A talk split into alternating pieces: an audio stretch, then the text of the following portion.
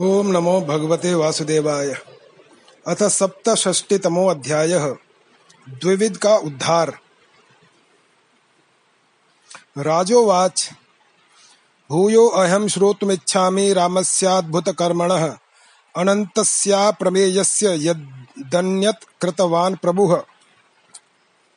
श्रीशुक उवाच, नरकस्य सखा कश्चिद् द्विविदो नाम वानरः सुग्रीव सचिव सो अथ भ्राता मैन्दस्य वीर्यवान्। सख्युः सो अपचिन्तिं कुर्वन् वानरो राष्ट्रविप्लवम्।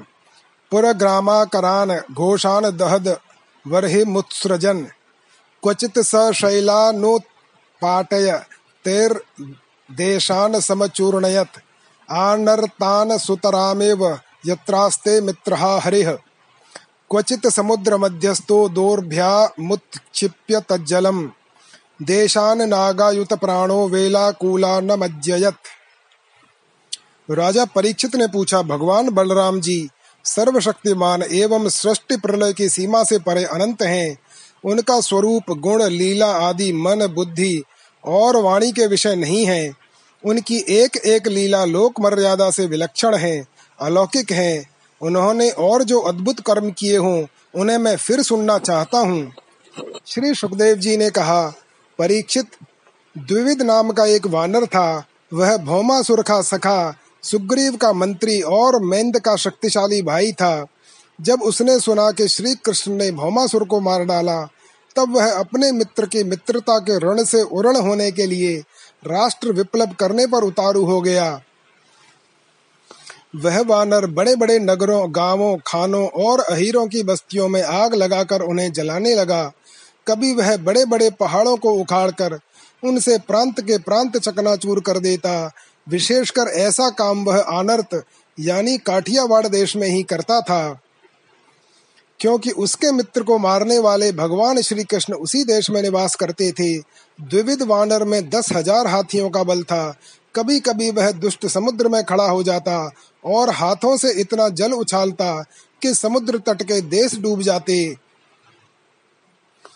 आश्रमान ऋषि मुख्यानाम कृत्वा भग्न वनस्पतीन, अदूयस चक्रन वैतानिकान खलः पुरुषान योषितो द्रप्तः क्षमा भ्रद्रोही गुहासु सह, निक्षिप्य चाप्य धाच्छैलैः पेशस्कारीव कीटकम्। एवं देशान् विप्रकुर्वन् दूषयंश्च कुलस्त्रियः। श्रुत्वा सुललितं गीतं गिरिं रैवक रैवतकं ययौ। तत्र पश्यद यदुपतिं रामं पुष्करमालिनं। सुदर्शनीय सर्वाङ्गं ललनायूथं मध्यगम्। गायन्तं वारुणीं पीत्वा मद्विवललोचनं। बिभ्राजमानं वपुषा प्रभिन्नमिव वारणम्। वह दुष्ट बड़े बड़े ऋषि मुनियों के आश्रमों की सुंदर सुंदर लता वनस्पतियों को तोड़ मरोड़ कर चौपट कर देता और उनके यज्ञ संबंधी अग्नि कुंडों में मलमूत्र डालकर अग्नियों को दूषित कर देता। जैसे भृंगी नाम का कीड़ा दूसरे कीड़ों को ले जाकर अपने बिल में बंद कर देता है, वैसे ही वह मदोन्मत्त वानर स्त्रियों और पुरुषों को ले जाकर पहाड़ की घाटियों तथा गुफाओं में डाल देता। फिर बाहर से बड़ी बड़ी चट्टाने रखकर उनका मुँह बंद कर देता। इस प्रकार वह देशवासियों का तो तिरस्कार करता ही कुलीन स्त्रियों को भी दूषित कर देता था। एक दिन वह दुष्ट सुललित संगीत सुनकर रैवक रैव तक पर्वत पर गया। वहाँ उसने देखा कि यदुवंश शिरोमणि बलराम जी सुंदर सुंदर युवतियों के झुंड में विराजमान हैं। उनका एक एक अंग अत्यंत सुंदर और दर्शनीय है। और वक्ष स्थल पर कमलों की माला लटक रही है। वे मधुपान करके मधुर संगीत गा रहे थे और उनके नेत्र आनंदोद से विवल हो रहे थे। उनका शरीर इस प्रकार शोभायमान हो रहा था, मानो कोई मदमत्त गजराज हो। दुष्ट शाखा, मृग शाखा, मारूढ़ कंपयन द्रुमान, चक्रे किले किला शब्द शब्दमात्मानं संप्रदर्शयन्। तस्य धार्ष्टर्यं कपेर्वीक्ष्य तरुणन्यो।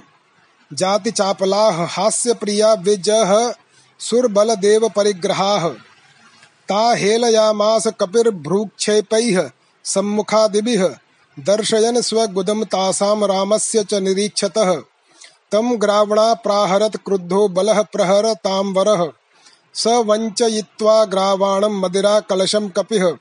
गृहीत्वा हेलयामास धूर्तस्तं कोपयन् हसन्। निर्भिद्य कलशम दुष्टो वासांस्यास्फालयद बलम। वह दुष्ट वानर वृक्षों की शाखाओं पर चढ़ जाता और उन्हें झकझोर देता। कभी स्त्रियों के सामने आकर किलकारी भी मारने लगता। युवती स्त्रियाँ स्वभाव से ही चंचल और हास परिहास में रुचि रखने वाली होती हैं। बलराम जी की स्त्रियाँ उस वानर की ढिठाई देखकर हंसने लगीं। अब वह बानर भगवान बलराम जी के सामने ही उन स्त्रियों की अवहेलना करने लगा। वह उन्हें कभी अपनी गुदा दिखाता तो कभी बोहे मटकाता, फिर कभी कभी गरज तरज कर मुँह बनाता, घुड़कता। वीर शिरोमणि बलराम जी उसकी यह चेष्टा देखकर क्रोधित हो गए। उन्होंने उस पर पत्थर का एक टुकड़ा फेंका, परंतु द्विविद ने उससे अपने आप को बचा लिया और झपटकर मधु कलश उठा लिया तथा बलराम जी की अवहेलना करने लगा। उस धूर्त ने मधु कलश को तो फोड़ ही डाला, स्त्रियों के वस्त्र भी फाड़ डाले, और अब वह दुष्ट हंस हंस कर बलराम जी को क्रोधित करने लगा। कदर्थी कृत्य बलवान विप्रचक्रे मदोद्धत, तम तस्या विनयम दृष्ट्वा देशांश चदुपद्रुतान। क्रुद्धो मुसलमादत्त हलम चारि जिंघासया द्विविदो अपि महावीर्य शालमुद्यम्य पाणिना। अभ्येत्य तरसा तेन बलम मूर्धन्य ताडयत तम तु संकर्षणो मूर्धनि पतंतम चलो यथा। प्रतिजग्राह बलवान सुनंदे नाहनच्च तम मसल्लाहत मस्तिष्को विरेजे रक्तधारया। गिरिर यथा गेरी कया प्रहारम नानु चिंतयन पुनरन्यम समुक्षिप्य कृत्वा निष्पत्र मोजसा परीक्षित जब इस प्रकार बलवान और मदोन्मत द्विविद बलराम जी को नीचा दिखाने तथा उनका घोर तिरस्कार करने लगा, तब उन्होंने उसकी ढिठाई देखकर और उसके द्वारा सताए हुए देशों की दुर्दशा पर विचार करके उस शत्रु को मार डालने की इच्छा से क्रोध पूर्वक अपना हल मूसल उठाया। द्विविद भी बड़ा बलवान था। उसने अपने एक ही हाथ से शाल का पेड़ उखाड़ लिया और बड़े वेग से दौड़कर बलराम जी के सिर पर उसे दे मारा। भगवान बलराम पर्वत की तरह अविचल खड़े रहे। उन्होंने अपने हाथ से उस वृक्ष को सिर पर गिरते गिरते पकड़ लिया और अपने सुनंद नामक मूसल से उस पर प्रहार किया। मूसल लगने से द्विविद का मस्तक फट गया और उससे खून की धारा बहने लगी। उस समय उसकी ऐसी शोभा हुई, मानो किसी पर्वत से गेरू का सोता बह रहा हो। परंतु द्विविद ने अपने सिर फटने की कोई परवाह नहीं की। उसने कुपित होकर एक दूसरा वृक्ष उखाड़ा। उसे झाड़ झूड़ कर बिना पत्ते का कर दिया और फिर उससे बलराम जी पर बड़े ज़ोर का प्रहार किया। तेना हनत सुसंक्रुद्धस्तं बलः शतधानिच्छनत्, ततो अन्येन रुषा जघने तं चापि शतधाच्छिनत्। एवं युद्धयन् भगवता भगने भगने पुनः पुनः आकर्ष्य सर्वतो वृक्षान् निर्वृक्षं करोद्वनम्। ततो अमुञ्चच्छिलावर्षं बलस्योपर्यमर्शितः तत सर्वं चूर्णयामास लीलया, मुसलया दुदः स बाहू तालसङ्काशो मुष्टिकृत्य कपीश्वरः। आसाद्य रोहिणी पुत्रम ताभ्याम वक्षस्य रुजत। बलराम जी ने उस वृक्ष के सैकड़ों टुकड़े कर दिए। इसके बाद द्विविद ने बड़े क्रोध से दूसरा वृक्ष चलाया, परंतु भगवान बलराम जी ने उसे भी शतदा छिन्न भिन्न कर दिया। इस प्रकार वह उनसे युद्ध करता रहा। एक वृक्ष के टूट जाने पर दूसरा वृक्ष उखाड़ता और उससे प्रहार करने की चेष्टा करता। इस तरह सब ओर से वृक्ष उखाड़ उखाड़ कर लड़ते लड़ते उसने सारे वन को ही वृक्षहीन कर दिया। वृक्ष न रहे तब द्विविद का क्रोध और भी बढ़ गया, तथा वह बहुत चिढ़कर बलराम जी के ऊपर बड़ी बड़ी चट्टानों की वर्षा करने लगा। परंतु भगवान बलराम जी ने अपने मूसल से उन सभी चट्टानों को खेल खेल में ही चकनाचूर कर दिया। अंत में कपिराज द्विविद अपनी ताड़ के समान लंबी बाहों से घूसा बांधकर बलराम जी की ओर झपटा और पास जाकर उसने उनकी छाती पर प्रहार किया। यादवेन्द्रो अपि तम दोर्भ्याम त्यक्त्वा मुसल लांगले जत्रा वर जत्रावभ्यर्दयत्क्रुद्धः सो अपतद रुदिरं वमन्। चकम्पे तेन पतता सटङ्कः स वनस्पतिः। पर्वतः कुरु शार्दूल, वायुना नौरे वाम्भसि। जय शब्दो नमः शब्दः साधु साध्विति चाम्बरे। सुरसिद्ध मुनीन्द्राणामासीत कुसुम वर्षिणाम् एवं निहत्य द्विविधं जगद व्यतिकरावहम् संस्तूयमानो भगवान जनैः स्वपुरमाविशत। अब यदुवंश शिरोमणि बलराम जी ने हल और मूसल अलग रख दिए तथा क्रुद्ध होकर दोनों हाथों से उसके जत्रु स्थान पर प्रहार किया। इससे वह वानर खून उगलता हुआ धरती पर गिर पड़ा। परीक्षित, आंधी आने पर जैसे जल में डोंगी डगमगाने लगती है वैसे ही उसके गिरने से बड़े बड़े वृक्षों और चोटियों के साथ सारा पर्वत हिल गया।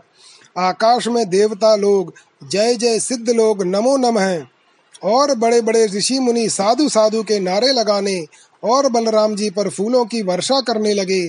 परीक्षित द्विविद ने जगत में बड़ा उपद्रव मचा रखा था। अतः भगवान बलराम जी ने उसे इस समय इस प्रकार मार डाला और फिर वे द्वारकापुरी में लौट आए। उस समय सभी पुरजन परिजन भगवान बलराम की प्रशंसा कर रहे थे।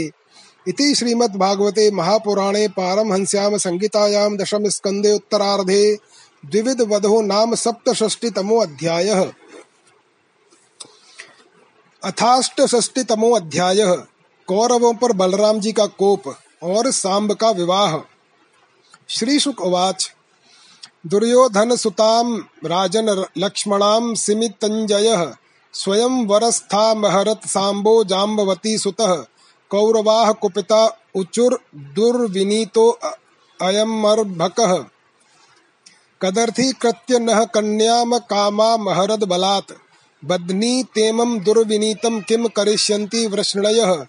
ते अस्मत् प्रसादो पचिताम दत्ताम नो भुंजते महीम। निग्रहीतं सुतं श्रुत्वा यद्येष्यन्तीह वृष्णयः। भग्नदर्पाः शमं यान्ति प्राणा इव सुसंयताः। इति कर्णः शलो भूरिर्यज्ञकेतुः सुयोधनः। भिरे बद्धुम कुरु वृद्धानुमोदिताः श्री सुखदेव जी कहते हैं, परीक्षित, जामवती नंदन साम अकेले ही बहुत बड़े बड़े वीरों पर विजय प्राप्त करने वाले थे। वे स्वयंवर में स्थित दुर्योधन की कन्या लक्ष्मणा को हर लाए। इससे कौरवों को बड़ा क्रोध हुआ। वे बोले, यह बालक बहुत ढीठ है। देखो तो सही, इसने हम लोगों को नीचा दिखाकर बलपूर्वक हमारी कन्या का अपहरण कर लिया।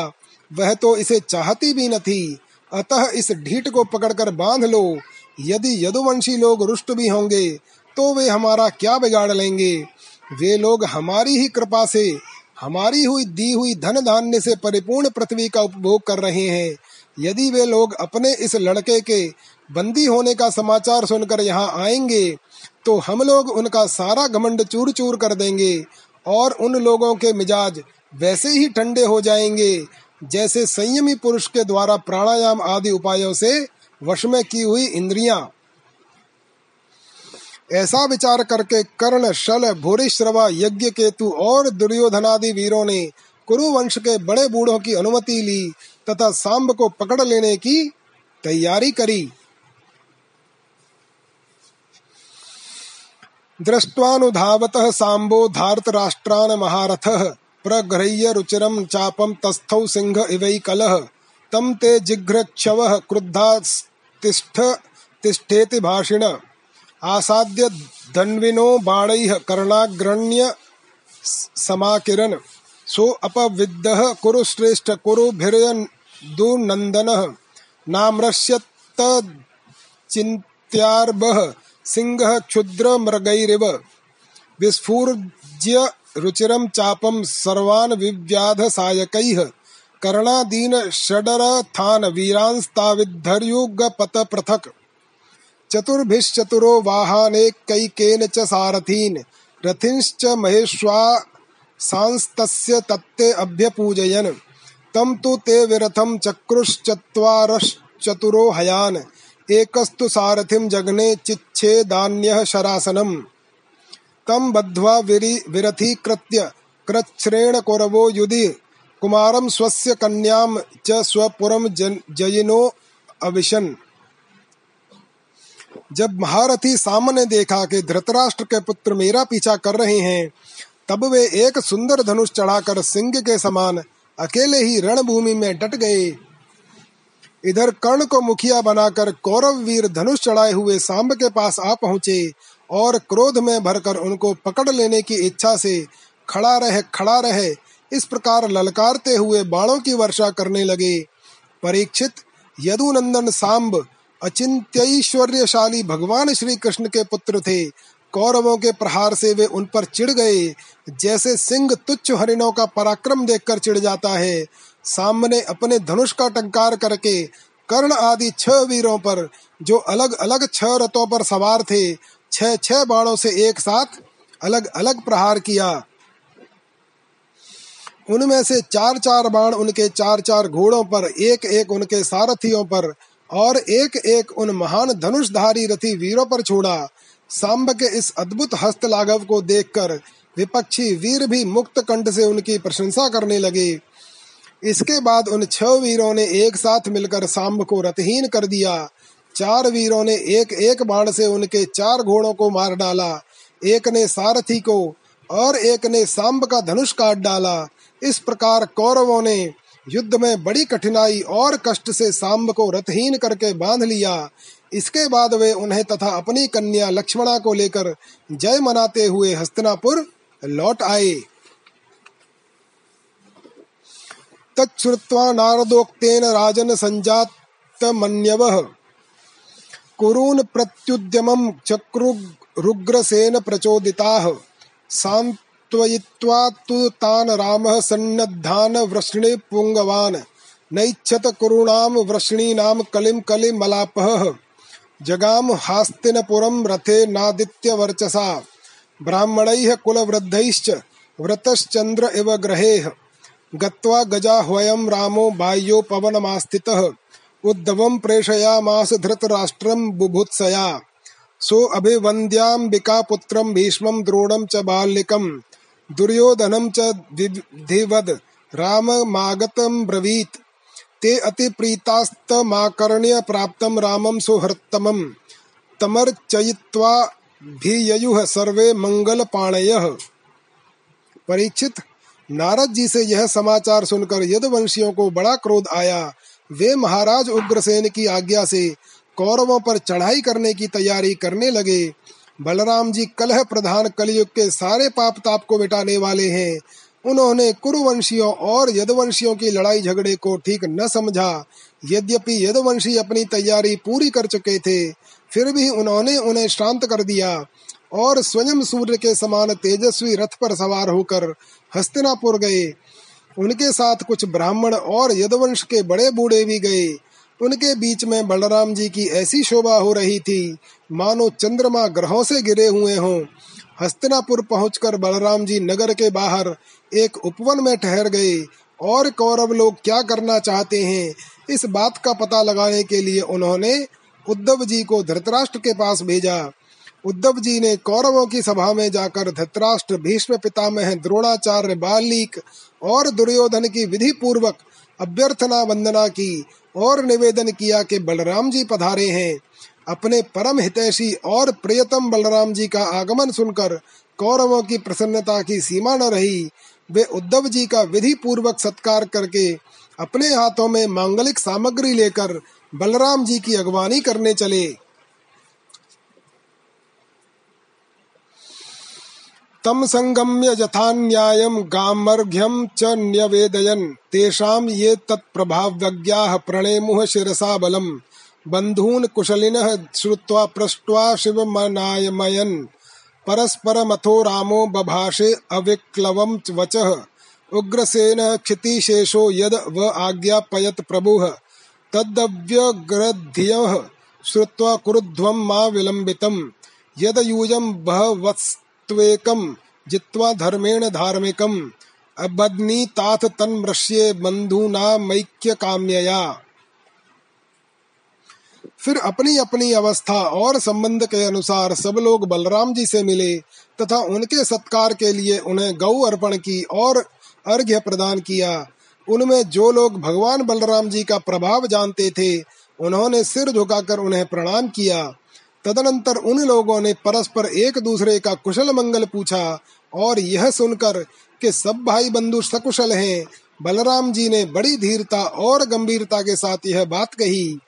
सर्व समर्थ राजाधिराज महाराज उग्रसेन ने तुम लोगों को एक आज्ञा दी है, उसे तुम लोग एकाग्रता और सावधानी के साथ सुनो और अविलंब उसका पालन करो। उग्रसेन जी ने कहा, है, हम जानते हैं कि तुम लोगों ने कईयों ने मिलकर अधर्म से अकेले धर्मात्मा सांब को हरा दिया है और बंदी बना लिया है।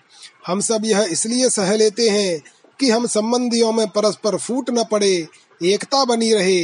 अतः अब झगड़ा मत बढ़ाओ। सांब को उसकी नववधु के साथ हमारे पास भेज दो। वीर्य शौर्य बलोन्नद्ध मात्म शक्ति समम वचः। कुरवो बलदेवस्य निशम्योच्युः प्रकोपिताः। अहो महच्चित्रमिदं कालगत्या दुरत्यया। आरुरुक्षत्युपानद वै शिरो मुकुटसेवितम्।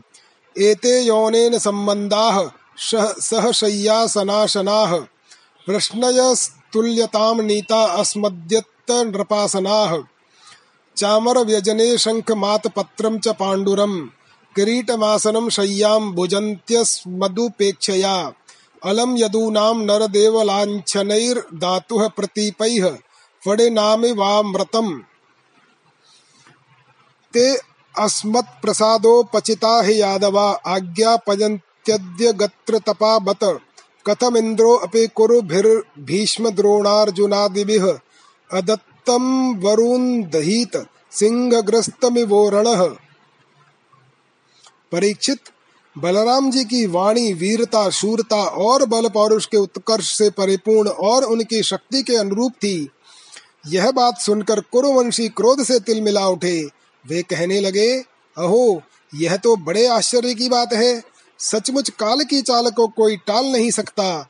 तभी तो आज पैरों की जूती उस सिर पर चढ़कर, सिर पर चढ़ना चाहती है, जो श्रेष्ठ मुकुट से सुशोभित हैं। इन यदवंशियों के साथ किसी प्रकार हम लोगों ने विवाह संबंध कर लिया। ये हमारे साथ सोने बैठने और एक पंक्ति में खाने लगे। हम लोगों ने ही इन्हें इस राज सिंहासन देकर राजा बनाया और अपने बराबर बना लिया।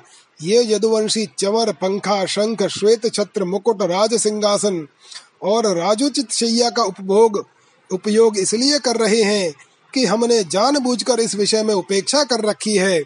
बस बस अब हो चुका। यदवंशियों के पास अब राज चिन्ह रहने की आवश्यकता नहीं। उन्हें उनसे छीन लेना चाहिए। जैसे सांप को दूध पिलाना, पिलाने वाले के लिए ही घातक है, वैसे ही हमारे दिए हुए राज चिन्हों को लेकर ये यदवंशी हमसे ही विपरीत हो रहे हैं। देखो तो भला, हमारे ही कृपा प्रसाद से तो इनकी बढ़ती हुई और अब ये निर्लज होकर हम ही पर हुक्म चलाने चले हैं। शोक है शोक है। जैसे सिंह का ग्रास कभी भेड़ा नहीं छीन सकता, वैसे ही यदि भीष्म, द्रोण, अर्जुन आदि कौरव वीर जानबूझकर न छोड़ दें, न दे दें तो स्वयं देवराज इंद्र भी किसी वस्तु का उपभोग कैसे कर सकते हैं? श्री शुक उवाच। जन्म बंधु श्रियोन्नद्ध मदास्ते भरतर्षभ, आश्राव्य रामम दुर्वाच्यम सभ्याः पुरमाविशन। दृष्ट्वा कुरूणां दौहशील्यं, श्रुत्वा वाच्यानि चाच्युतः। अवोचत कोप संरब्धो दुष्प्रेक्ष्य प्रहसन मुहुः। नूनं नाना मदोन्न मदोन्नद्धाः। शान्तिं नेच्छन्त्य साधवः। तेषां हि प्रशमो दण्डः पशूनां लगुडो यथा। अहो यदून सुसंरब्धान् कृष्णं च कुपितं शनैः। सान्त्वयित्वाहमेतेषां शममिच्छ शममिच्छन्निहागतः त इमे मन्दमतयः कलहाभिरताः खलाः। तम माम वज्ञाय मुहुर्दुर्भाषान् मानिनो अब्रुवन्। नोग्रसेनः किल विभुर्भोजवृष्णयन्धकेश्वरः शक्रादयो लोकपाला यस्यादेशानुवर्तिनः श्री सुखदेव जी कहते हैं, परीक्षित कुरुवंशी अपनी कुलीनता बांधवों परिवार वालों के बल पर और धन संपत्ति के घमंड में चुभ हो रहे थे। उन्होंने साधारण शिष्टाचार की भी परवाह नहीं की और वे भगवान बलराम जी को इस प्रकार दुर्वचन कहकर हस्तनापुर को लौट गए। बलराम जी ने कौरवों की दुष्टता, अशिष्टता देखी। और उनके दुर्वचन भी सुने। अब उनका चेहरा क्रोध से तमतमा उठा। उस समय उनकी ओर देखा तक नहीं जाता था। वे बार बार ज़ोर ज़ोर से हंसकर कहने लगे, सच है, जिन दुष्टों को अपनी कुलीनता बल पौरुष और धन का घमंड हो जाता है, वे शांति नहीं चाहते। उनको दमन करने का, रास्ते पर लाने का उपाय समझाना, बुझाना नहीं, बल्कि दंड देना है। ठीक वैसे ही, जैसे पशुओं को ठीक करने के लिए डंडे का प्रयोग आवश्यक होता है भला देखो तो सही, सारे यदुवंशी और श्री कृष्ण भी क्रोध से भड़कर लड़ाई के लिए तैयार हो रहे थे। मैं उन्हें शने शने समझा बुझाकर इन लोगों को शांत करने के लिए, सुलह करने के लिए यहाँ आया।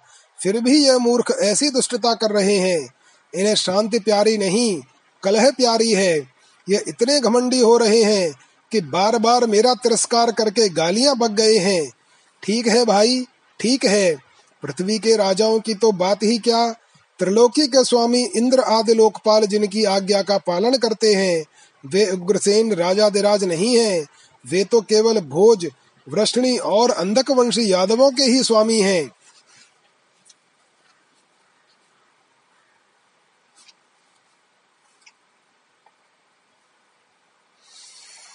सुधर्मा आक्रम्यते येन पारिजातो अमराघ्रिपः आनीय भुज्यते सो असौ न किलाध्यासनार्हणः।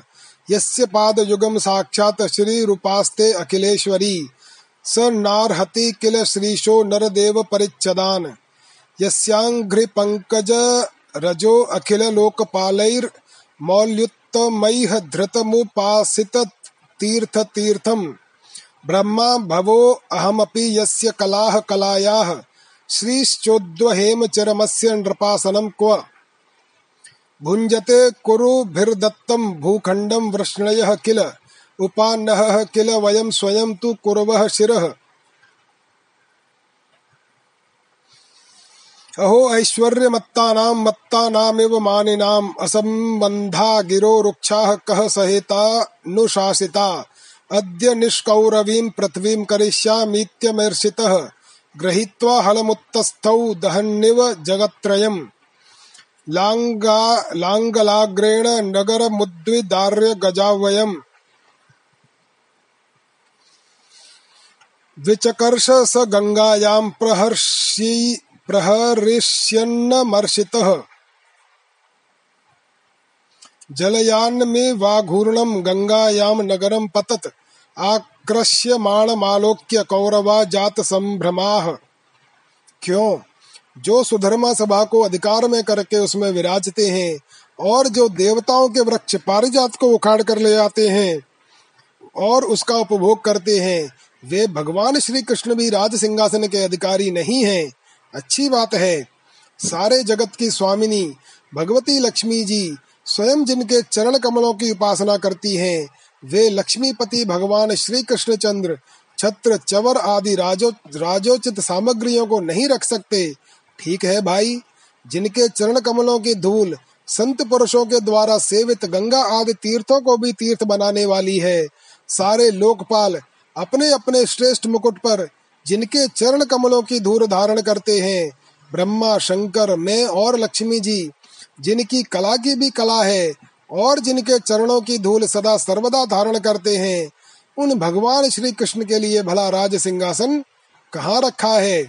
बेचारे यदवंशी तो कौरवों का दिया हुआ पृथ्वी का एक टुकड़ा भोगते हैं। क्या खूब! हम लोग जूती हैं और ये कुरुवंशी स्वयं सिर हैं। ये लोग ऐश्वर्य से उन्मत्त, घमंडी कौरव पागल सरीखे हो रहे हैं। इनकी एक एक बात कटुता से भरी और बेसिर पैर की है। मेरे जैसा पुरुष जो इनका शासन कर सकता है, इन्हें दंड देकर इनके होश ठिकाने ला सकता है, भला इनकी बातों को कैसे सहन कर सकता है? आज मैं सारी पृथ्वी को कौरवहीन कर डालूँगा। इस प्रकार कहते कहते बलराम जी क्रोध से ऐसे भर गए, मानो त्रिलोकी को भस्म कर देंगे। वे अपना हल लेकर खड़े हो गए। उन्होंने उसकी नोक से बार बार चोट करके हस्तनापुर को उखाड़ लिया और उसे डुबाने के लिए बड़े क्रोध से गंगा जी की ओर खींचने लगे। हल से खींचने पर हस्तनापुर इस प्रकार कांपने लगा, मानो जल में कोई नाव डगमगा रही हो। जब कौरवों ने देखा कि हमारा नगर तो गंगा जी में गिर रहा है, तब वे घबरा उठे। तमेव शरणं जग्मुह स कुटुम्बा जिजीविषवः स लक्ष्मणं पुरस्कृत्य सांबम प्राञ्जलयः प्रभुम्। राम रामाखिलाधार प्रभावं न विदामते, मूढ़ानां न कुबुद्धीनां, क्षन्तुमर्हस्यते क्रमम् स्थित्युत्पत्त्यप्ययानां त्वमेको लोकान् क्रीडनकानीश क्रीडस्, क्रीडतस्ते वदन्ति त्वमेव मूर्ध्नि दमनन्त, लीलया भूमण्डलं बिभर्षि, सहस्रमूर्धन। अन्ते च यः स्वात्मनि। रुद्धविश्वः शेषे अद्वितीयः परिशिष्यमाणः। कोपस्ते अखिल अखिलशिक्षार्थं न द्वेषान्न च मत्सरात्। बिभ्रतो भगवन सत्वं स्थिति पालन तत्परः। नमस्ते सर्वभूतात्मन सर्वशक्ति धराव्यय विश्वकर्मन नमस्ते अस्तु त्वाम वयम शरणम गताह फिर उन लोगों ने लक्ष्मणा के साथ सांब को आगे किया और अपने प्राणों की रक्षा के लिए कुटुंब के साथ हाथ जोड़कर सर्वशक्तिमान उन्हीं भगवान बलराम जी की शरण में गए और कहने लगे, लोकाभिराम, बलराम जी, आप सारे जगत के आधार शेष जी हैं। हम आपका प्रभाव नहीं जानते। प्रभो, हम लोग मूड हो रहे हैं। हमारी बुद्धि बिगड़ गई है। इसलिए आप हम लोगों का अपराध क्षमा कर दीजिए। आप जगत की स्थिति, उत्पत्ति और प्रलय के एकमात्र कारण हैं और स्वयं निराधार स्थित हैं। सर्वशक्तिमान प्रभु बड़े बड़े ऋषि मुनि कहते हैं कि आप खिलाड़ी हैं और ये सब के सब लोग आपके खिलौने हैं। अनंत आपके सहस्त्र सहस्त्र सिर हैं और आप खेल खेल में ही इस भूमंडल को अपने सिर पर रखे रहते हैं। जब प्रलय का समय आता है, तब आप सारे जगत को अपने भीतर लीन कर लेते हैं और केवल आप ही बचे रहकर अद्वितीय रूप से शयन करते हैं। भगवान, आप जगत की स्थिति और पालन के लिए विशुद्ध सत्व में शरीर ग्रहण किए हुए हैं। आपका यह क्रोध, द्वेष या मत्सर के कारण नहीं है। यह तो समस्त प्राणियों को शिक्षा देने के लिए है। समस्त शक्तियों को धारण करने वाले सर्व प्राणी स्वरूप अविनाशी भगवान आपको हम नमस्कार करते हैं। समस्त विश्व के रचयिता देव, हम आपको बार बार नमस्कार करते हैं। हम आपकी शरण में हैं। आप कृपा करके हमारी रक्षा कीजिए। श्री शुक उवाच एवं प्रपन्नैः संविघ्नैर्वपमानाय माया, वपमानायर माया, मानायनैर्बलः। प्रसादितः सुप्रसन्नो मा भैष्टेत्य भयं ददौ। दुर्योधनः पारिबर्हं कुञ्जरान् षष्टिहायनान्। ददौ च द्वादश शतान्ययुतानि तुरङ्गमान् रथानां षष्ट षट्सहस्राणि रोक्माणां सूर्यवर्चसां दासीनां निष्ककण्ठीनां सहस्रं दुहित्रवत्सलः। प्रतिगृह्य तु तत्सर्वं भगवान् सात्वतर्षभः ससुतः सस्नुषः प्रागात् सुहृद्भिर्भिनन्दितः ततः प्रविष्टः स्वपुरं हलायुधः, समेत्य बन्धूननुरक्तचेतसः शशंस सर्वं यदुपुङ्गवानां, मध्ये सभायां कुरुषु स्वचेष्टितम्। अद्यापि च पुरं ह्योतत्, सूचयद रामविक्रमम्। समुन्नतम दक्षिणतो गंगा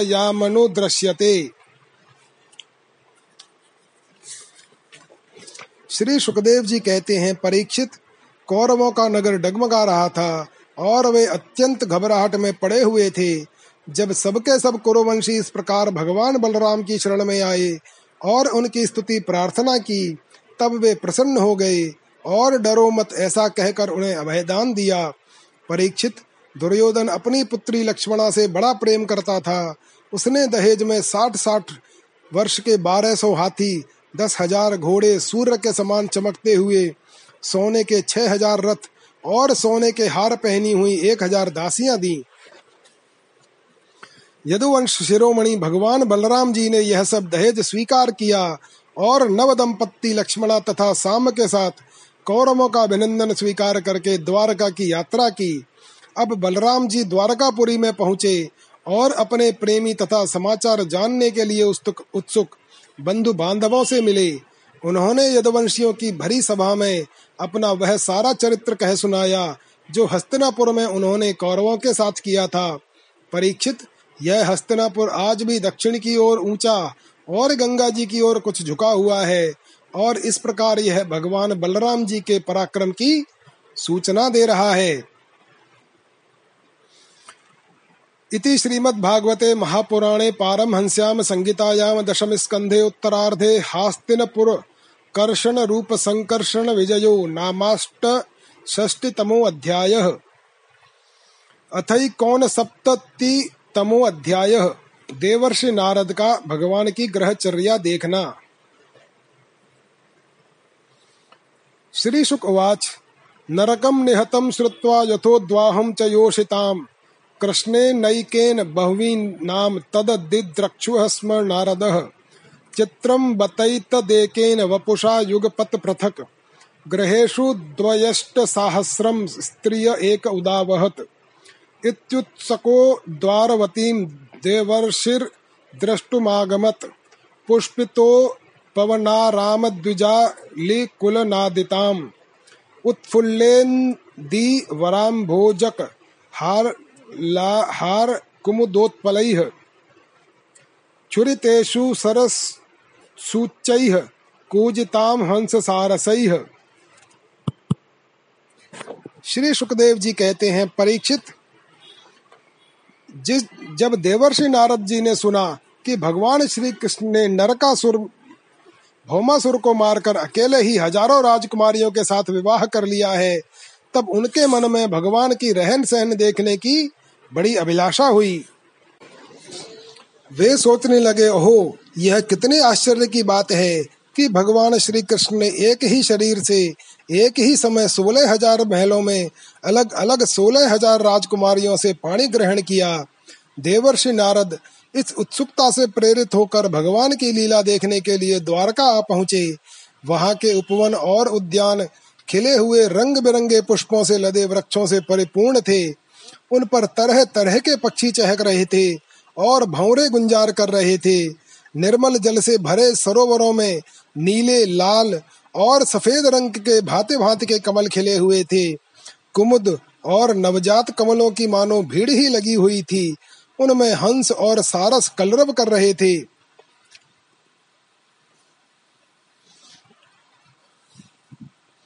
प्रासादलक्षैर्नवभिर्जुष्टाम स्फाटिकराजतैः महामरकतप्रख्यैः स्वर्णरत्नपरिच्छिदैः विभक्तरथ्यापथचत्वा चत्वरापर्णैः शालासभाभिरुचिरां सुरालयैः संसिक्तमार्गां गणवीथिदेहलीं पतत्पताकाध्वजवारिताप्तपाम् तस्यामन्तःपुरं श्रीमदर्चितं सर्वधिष्णयपैः हरेः स्वकौशलं यत्र त्वष्ट्रा कात्स्यर्ने कात्स्यन्रेण दर्शितं तत्र षोडशभिः सद्मसहस्रैः समल समलङ्कृतं विवेशैकतमं शौरैः पत्नीनां भवनं महत्।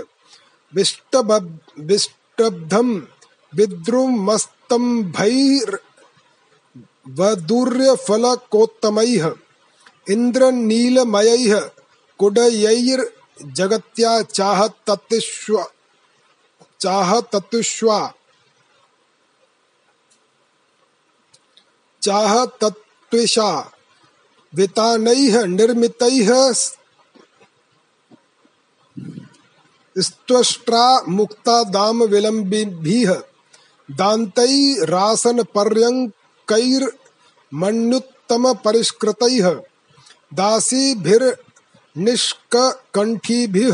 सुवासो भेरलंकृतम पुंबिह संकचु कोषणी सुवस्त्र मणिकुंडलैः द्वारकापुरी में स्फटिक मणि और चांदी के नौ लाख महल थे। वे फर्श आदि में जड़ी हुई महामरकत मणि की प्रभा से जगमगा रहे थे और उनमें सोने तथा हीरो के बहुत से सामग्रियाँ शोभायमान थे।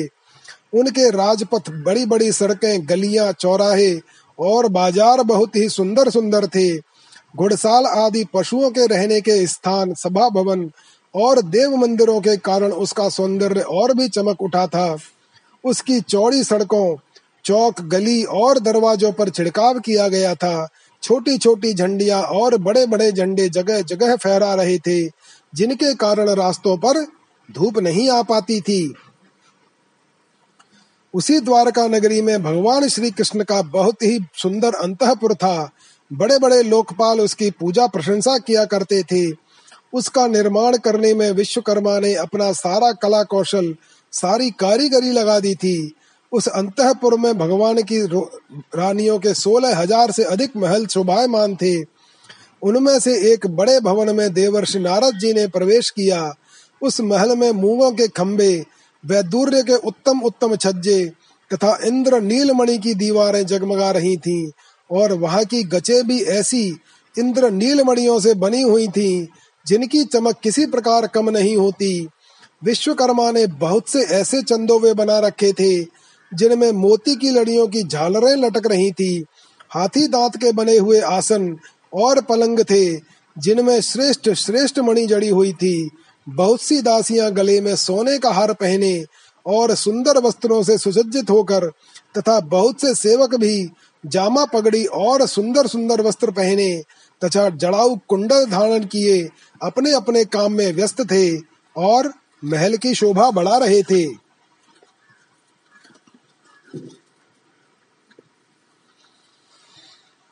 रत्न प्रदीप निकर निरस्त ध्वांतम, विचित्र बलभीषु शिखंडी नो अंग, नृत्यंती यत्र विहिता गुरु धूम मक्षैर निर्यांत मीक्ष घन बुद्धय उन्नदंतः।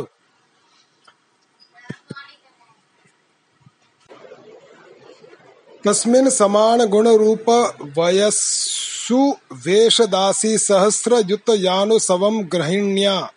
विप्रो ददर्श चमर व्यजनेन रुक्मदंडेन सात्वत पतिम परिविजयंत्या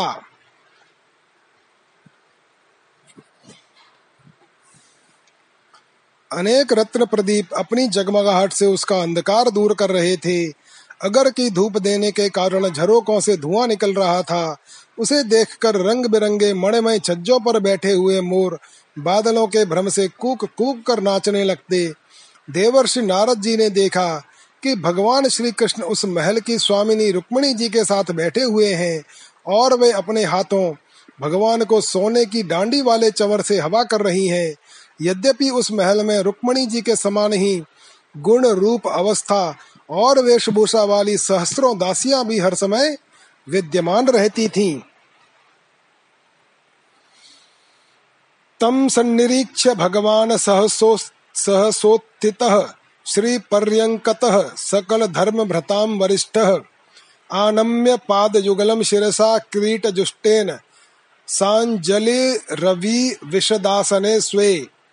तस्या वाणिज्य चरणौ तदपः स्वमूर्ध्ना। बिभ्रज्जगद गुरु तरो अपि सतां पतिर्हि। ब्रह्मण्यदेव इति यद्गुण नाम युक्तम तस्यैव यच्चरण शौचम शेषतीर्थम। संपूज्य देवर ऋषि वर्य मृषिः पुराणो। नारायणो नरसखौ विधिनोदितेन। वाण्याभिभाष्य मितया मृतमिष्टया तम।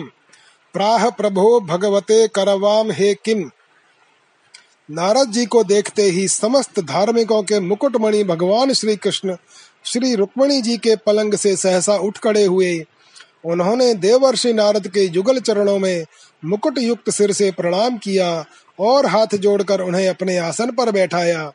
परीक्षित, इसमें संदेह नहीं कि भगवान श्री कृष्ण चराचर जगत के परम गुरु हैं और उनके चरणों का धोवन गंगा जल सारे जगत को पवित्र करने वाला है। फिर भी वे परम भक्त वत्सल और संतों के परम आदर्श और उनके स्वामी हैं। उनका एक ही असाधारण नाम ब्रह्मण्य देव भी है। वे ब्राह्मणों को ही अपना आराध्य देव मानते हैं। उनका यह नाम उनके गुण के अनुरूप एवं उचित ही है। तभी तो भगवान श्री कृष्ण ने स्वयं ही नारद जी के पाँव पखारे और उनका चरणामृत अपने सिर पर धारण किया। नर शिरोमणि नर के सखा, सर्वदर्शी पुराण पुरुष भगवान नारायण ने शास्त्रोक्त विधि से देवर्ष शिरोमणि भगवान नारद की पूजा की। इसके बाद अमृत से भी मीठे, किंतु थोड़े शब्दों में उनका स्वागत सत्कार किया और फिर कहा, प्रभु, आप तो स्वयं समग्र ज्ञान, वैराग्य, धर्म, यश, श्री और ऐश्वर्य से पूर्ण हैं। आपकी हम क्या सेवा करें? नारद उवाच, नैवाद्भुतं त्वयि विभो अखिल लोकनाथे मैत्री जनेषु सकलेषु दमः खलानां निःश्रेयसाय हि जगत जगत स्थिति रक्षणाभ्याम। स्वैरावतार उरुगाय विदाम सुष्ठु दृष्टम त्वांघ्रियुगलम जनतापवर्गम ब्रह्मादिभिर्हृदि विचिन्त्य मगाध बोधैः संसार कूप पतितोत्तरणावलंबम ध्यायंश्चराम्यनुग्रहाण यथा स्मृति स्यात्। देवर्षि नारद ने कहा, भगवान, आप समस्त लोगों के एकमात्र स्वामी हैं। आपके लिए यह कोई नई बात नहीं है कि आप अपने भक्तजनों से प्रेम करते हैं और दुष्टों को दंड देते हैं। परम यशस्वी प्रभु, आपने जगत की स्थिति और रक्षा के द्वारा समस्त जीवों का कल्याण करने के लिए स्वेच्छा से अवतार ग्रहण किया है। भगवान, यह बात हम भली भांति जानते हैं। यह बड़े सौभाग्य की बात है कि आज मुझे आपके चरण कमलों के दर्शन हुए हैं। आपके ये चरण कमल संपूर्ण जनता को परम साम्य मोक्ष देने में समर्थ हैं। जिनके ज्ञान की कोई सीमा ही नहीं है, वे ब्रह्मा, शंकर आदि सदा सर्वदा अपने हृदय में उनका चिंतन करते रहते हैं। वास्तव में वे श्री चरण ही संसार रूप कुएँ में गिरे हुए लोगों को बाहर निकालने के लिए अवलंबन है। आप ऐसी कृपा कीजिए कि मैं आपके उन चरण कमलों की स्मृति सर्वदा बनी रहे और मैं चाहे जहाँ जैसे रहूँ, उनके ध्यान में तन्मय रहूँ।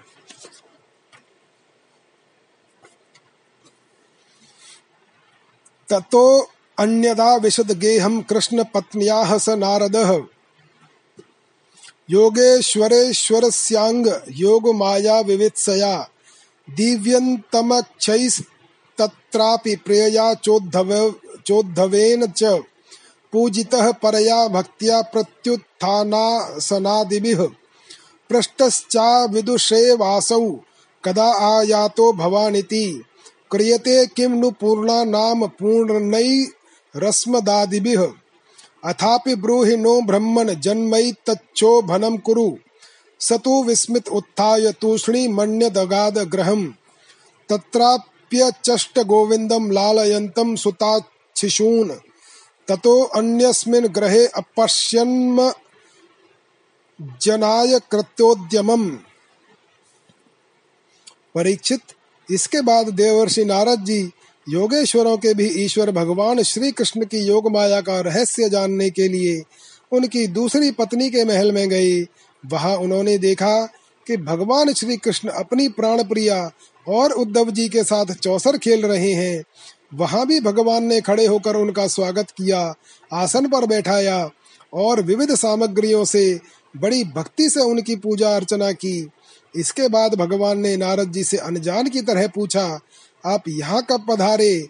आप तो परिपूर्ण आत्मा राम आप्त काम हैं और हम लोग हैं अपूर्ण। ऐसी अवस्था में भला हम आपकी क्या सेवा कर सकते हैं? फिर भी ब्रह्म स्वरूप नारद जी आप कुछ न कुछ आज्ञा अवश्य कीजिए और हमें सेवा का अवसर देकर हमारा जन्म सफल कीजिए। नारद जी यह सब देख सुनकर चकित और विस्मित हो रहे थे। वे वहाँ से उठकर चुपचाप दूसरे महल में चले गए। उस महल में भी देवर्षि नारद जी ने देखा कि भगवान श्री कृष्ण अपने नन्हे नन्हे बच्चों को दुलार रहे हैं। वहाँ से फिर दूसरे महल में गए तो क्या देखते हैं कि भगवान श्री कृष्ण स्नान की तैयारी कर रहे हैं।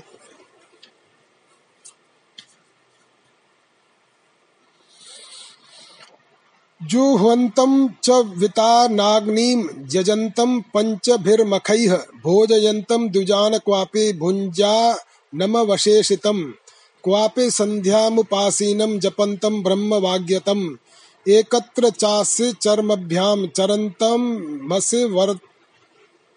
मसु। अश्वैर्गजैः रथैः क्वापि विचरन्तं गदाग्रजम्, क्वचिच्छयानं पर्यङ्के स्तूयमानं च वन्दिभिः, मन्त्रयन्तं च कस्मि कस्मिश्चिन् मन्त्रिभिश्चोद्धवादिभिः जलक्रीडारतं क्वापि वारमुख्या बलाव्रतम् कुत्रचिद् द्विजमुख्येभ्यो ददतङ्ग ददतङ्गाः स्वलङ्कृताः इतिहासपुराणानि शृण्वन्तं मङ्गलानि च। हसन्तं हास्यकथया कदाचित् प्रियया ग्रहे। क्वापि धर्मं सेवमानमर्थकामौ च कुत्रचित्। ध्यायन्तमेकमासीनं पुरुषं प्रकृतेः परम् शुश्रूषन्तं गुरून् क्वापि कामैर्भोगैः सपर्यया। इस इसी प्रकार देवर्षि नारद ने विभिन्न महलों में भगवान को भिन्न भिन्न कार्य करते देखा। वे कहीं यज्ञ कुंडों में हवन कर रहे हैं तो कहीं पंच महायज्ञों से देवता आदि की आराधना कर रहे हैं, कहीं ब्राह्मणों को भोजन करा रहे हैं तो कहीं यज्ञ का अवशेष स्वयं भोजन कर रहे हैं, कहीं संध्या कर रहे हैं तो कहीं मौन होकर गायत्री का जप कर रहे हैं, कहीं हाथों में डाल तलवार लेकर उनको चलाने के पैतरे बदल रहे हैं, कहीं घोड़े, हाथी अथवा रथ पर सवार होकर श्री कृष्ण विचरण कर रहे हैं, कहीं पलंग पर सो रहे हैं तो कहीं बंदी जन उनकी स्तुति कर रहे हैं। किसी महल में उद्धव आदि मंत्रियों के साथ किसी गंभीर विषय पर परामर्श कर रहे हैं तो कहीं उत्तमोत्तम वारांगनाओं से घिरकर जल क्रीडा कर रहे हैं। कहीं श्रेष्ठ ब्राह्मणों को वस्त्राभूषण से सुसज्जित गौों का दान कर रहे हैं तो कहीं मंगलमय इतिहास पुराणों का श्रवण कर रहे हैं। कहीं किसी पत्नी के महल में अपनी प्राण प्रिया के साथ हास्य विनोद की बातें करके हंस रहे हैं तो कहीं धर्म का सेवन कर रहे हैं, कहीं अर्थ का सेवन कर रहे हैं, धन संग्रह और धन वृद्धि के कार्य में लगे हुए हैं तो कहीं धर्मानुकूल गृहस्थोचित विषयों का उपभोग कर रहे हैं। कहीं एकांत में बैठकर प्रकृति से अतीत पुराण पुरुष का ध्यान कर रहे हैं तो कहीं गुरुजनों को इच्छित भोग सामग्री समर्पित करके उनकी सेवा शुश्रूषा कर रहे हैं। कुर्वन्तं विग्रहं कैश्चित् सन्धिं चान्यत्र केशवम्। कुत्रापि सह रामेण चिन्तयन्तं सतां शिवम्। पुत्राणां दुहितॄणां च काले विद्युपयापनम् दारैर्वरैस्तत्सदृशैः कल्पयन्तं विभूतिभिः। प्रस्थापनोपानयनैरपत्यानां महोत्सवान्। वीक्ष्य योगेश्वरेशस्य येषां लोका विसिस्मरे यजन्तं सकलान् देवान् क्वापि क्रतुभिरूर्जितैः पूर्तयन्तं क्वचित् धर्मं कूपाराममठादिभिः, चरन्तं मृगयां क्वापि हयमारुह्य सैन्धवम् घ्रन्तं ततः पशून् मेध्यान् परितं यदुपुङ्गवैः, अव्यक्तलिङ्गं प्रकृतिष्वन्तः पुरोग्रहादिषु, क्वचिच्चरन्तं योगेशं तत् भाव बुभुत्सया देवर्षि नारद ने देखा कि भगवान श्री कृष्ण किसी के साथ युद्ध की बात कर रहे हैं तो किसी के साथ संधि की, कहीं भगवान बलराम जी के साथ बैठकर सतपुरुषों के कल्याण के बारे में विचार कर रहे हैं, कहीं उचित समय पर पुत्र और कन्याओं का, उनके सदृश्य पत्नी और वरों के साथ बड़ी धूमधाम से विधिवत विवाह करा रहे हैं। कहीं घर से कन्याओं को विदा कर रहे हैं तो कहीं बुलाने की तैयारी में लगे हुए हैं। योगेश, योगेश्वरेश्वर भगवान श्री कृष्ण के इन विराट उत्सवों को देखकर सभी लोग विस्मित चकित हो जाते थे। कहीं बड़े बड़े यज्ञों के द्वारा समस्त देवताओं का यजन पूजन और कहीं कुएँ, बगीचे तथा मठ आदि बनवाकर इष्टापूर्त धर्म का आचरण कर रहे हैं। कहीं श्रेष्ठ यादवों से घिरे हुए सिंधु देशीय घोड़े पर चढ़कर मृगया कर रहे हैं। इस प्रकार यज्ञ के लिए मेध्य पशुओं का संग्रह कर रहे हैं। और कहीं प्रजा में तथा अंतपुर के महलों में वेश बदलकर छिपे रूप से सबका अभिप्राय जानने के लिए विचरण कर रहे हैं। क्यों न हो, भगवान? योगेश्वर जो है। अथोवाच हर्षिकेशम नारद प्रहसन्निव। योगमायोदयं वीक्ष्य मानुषी मीयुषो गतिम। विदाम योगमायास्ते दुर्दर दुर्दशा अपि मायिनाम योगेश्वरात्मन निर्भाता भवत्पाद निषेवया अनुजानीह माम देवलोकांस्ते यशसा आप्लुतान। पर्यटामि तवोदगायन लीलाम भुवन पावनीम श्री भगवान वाच। ब्रह्मन धर्मस्य वक्ताहम कर्ता तदनुमोदिता। तच्छयन लोकम मे ममास्थितः पुत्रमाखिदः। श्री शुक उवाच इत्याचरन्तं सद्धर्मान् पावनान् ग्रह मेधिनाम् तमेव सर्वगेहेषु सन्तमेकं ददर्शः। कृष्णस्यानन्तवीर्यस्य योगमाया महोदयम् महुर्दृष्ट्वा ऋषिरभूद विस्मितो जात कौतुकः। परीक्षित, इस प्रकार मनुष्य की सी लीला करते हुए ऋषिकेश भगवान श्री कृष्ण की योग माया का वैभव देखकर देवर्षि नारद जी ने मुस्कुराते हुए उनसे कहा, योगेश्वर, आत्मदेव, आपकी योग माया, ब्रह्मा जी आदि बड़े बड़े मायावियों के लिए भी अगम्य है। परंतु हम आपकी योग माया का रहस्य जानते हैं, क्योंकि आपके चरण कमलों की सेवा करने से वह स्वयं ही हमारे सामने प्रकट हो गई है। देवताओं के भी आराध्य देव भगवान चौदह भुवन आपके सुयश से परिपूर्ण हो रहे हैं। अब मुझे आज्ञा दीजिए कि मैं आपकी त्रिभुवन पावनी लीला का गान करता हुआ उन लोकों में विचरण करूँ। भगवान श्री कृष्ण ने कहा, देवर्षि नारद जी, मैं ही धर्म का उपदेशक पालन करने वाला और उसका अनुष्ठान करने वालों का अनुमोदन करता भी हूँ। इसलिए धर्म, संसार को धर्म की शिक्षा देने के उद्देश्य से ही मैं इस प्रकार धर्म का आचरण करता हूँ। मेरे प्यारे पुत्र, तुम मेरी यह योग माया देखकर मोहित मत हो जाना। श्री सुखदेव जी कहते हैं, इस प्रकार भगवान श्री कृष्ण गृहस्थों को पवित्र करने वाले श्रेष्ठ धर्मों का आचरण कर रहे थे। यद्यपि वे एक ही हैं, फिर भी देवर्षि नारद जी ने उनको उनकी प्रत्येक पत्नी के महल में अलग अलग देखा। भगवान श्री कृष्ण की शक्ति अनंत है। उनकी योग माया का परम ऐश्वर्य बार बार देखकर देवर्षि नारद के विस्मय और कौतूहल की सीमा न रही। इत्यर्थ काम धर्मेशु कृष्णेन श्रद्धितात्मना। सम्यक सभाजितः प्रीतस्त मेवानुस्मरण ययौ। एवं मनुष्य पदवी मनुवर्तमानो। नारायणो अखिल भवाय ग्रहीत शक्ति। रेमे अंग षोडश सहस्र वरांग नानाम। सव्रीड सौहृद निरीक्षण हाज जुष्टम। जुष्टः। यानीह विश्वविलो यद्भ वृत्तिहेतुः। कर्मा कर्माण्यनन्य विषयाणि हरिश्चकार। यस्त्वंग गायति शृणोत्यनुमोदते वा। भक्तिर्भवेद भगवती ह्यप वर्ग मार्गे द्वारका में भगवान श्री कृष्ण गृहस्थ की भांति ऐसा आचरण करते थे, मानो धर्म, अर्थ और कामरूत पुरुषार्थों में उनकी बड़ी श्रद्धा हो। उन्होंने देवर्षि नारद जी का बहुत सम्मान किया। वे अत्यंत प्रसन्न होकर भगवान का स्मरण करते हुए वहाँ से चले गए। राजन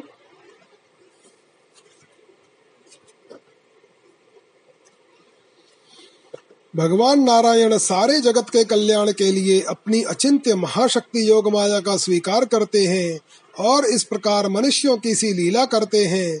द्वारकापुरी में सोलह हज़ार से भी अधिक पत्नियाँ और अपनी सलज्ज एवं प्रेम भरी चितवन तथा मंद मंद मुस्कान से उनकी सेवा करती थीं और वे उनके साथ विहार करते थे। भगवान श्री कृष्ण ने जो लीलाएँ की हैं, उन्हें कोई दूसरा नहीं कर सकता। परीक्षित वे विश्व की उत्पत्ति, स्थिति और प्रलय के परम काल हैं, जो उनकी लीलाओं का गान श्रवण और गान श्रवण करने वालों का अनुमोदन करता है, उसे मोक्ष के मार्ग स्वरूप भगवान श्री कृष्ण के चरणों में प्रेममयी भक्ति प्राप्त हो जाती है।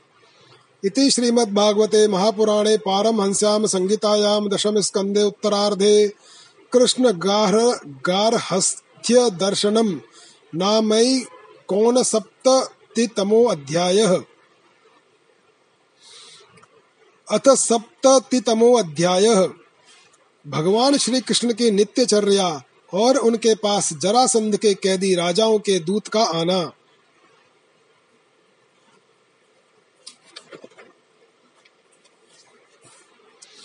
श्री शुक उवाच अथोषयस्युपवृत्तायां कुक्कुटान् कूजतो अशपन। अशपन् गृहीतकण्ठयः पतिभिर्माधव्यो विरहातुराः।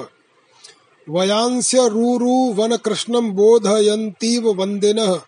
गायत्स्वलिश्वनिद्राणि मन्दारवनवायुभिः। मुहूर्तं तं तु वैदर्भी नाम्रस्य दतिशोभनम् परिरम्भण विश्लेषात् प्रियबाह्वन्तरं गता। ब्राह्मो मुहूर्त उत्थाय वायुर परस्पर्श्य माधव दध्यो प्रसन्न कर्ण आत्मान तमसह परम।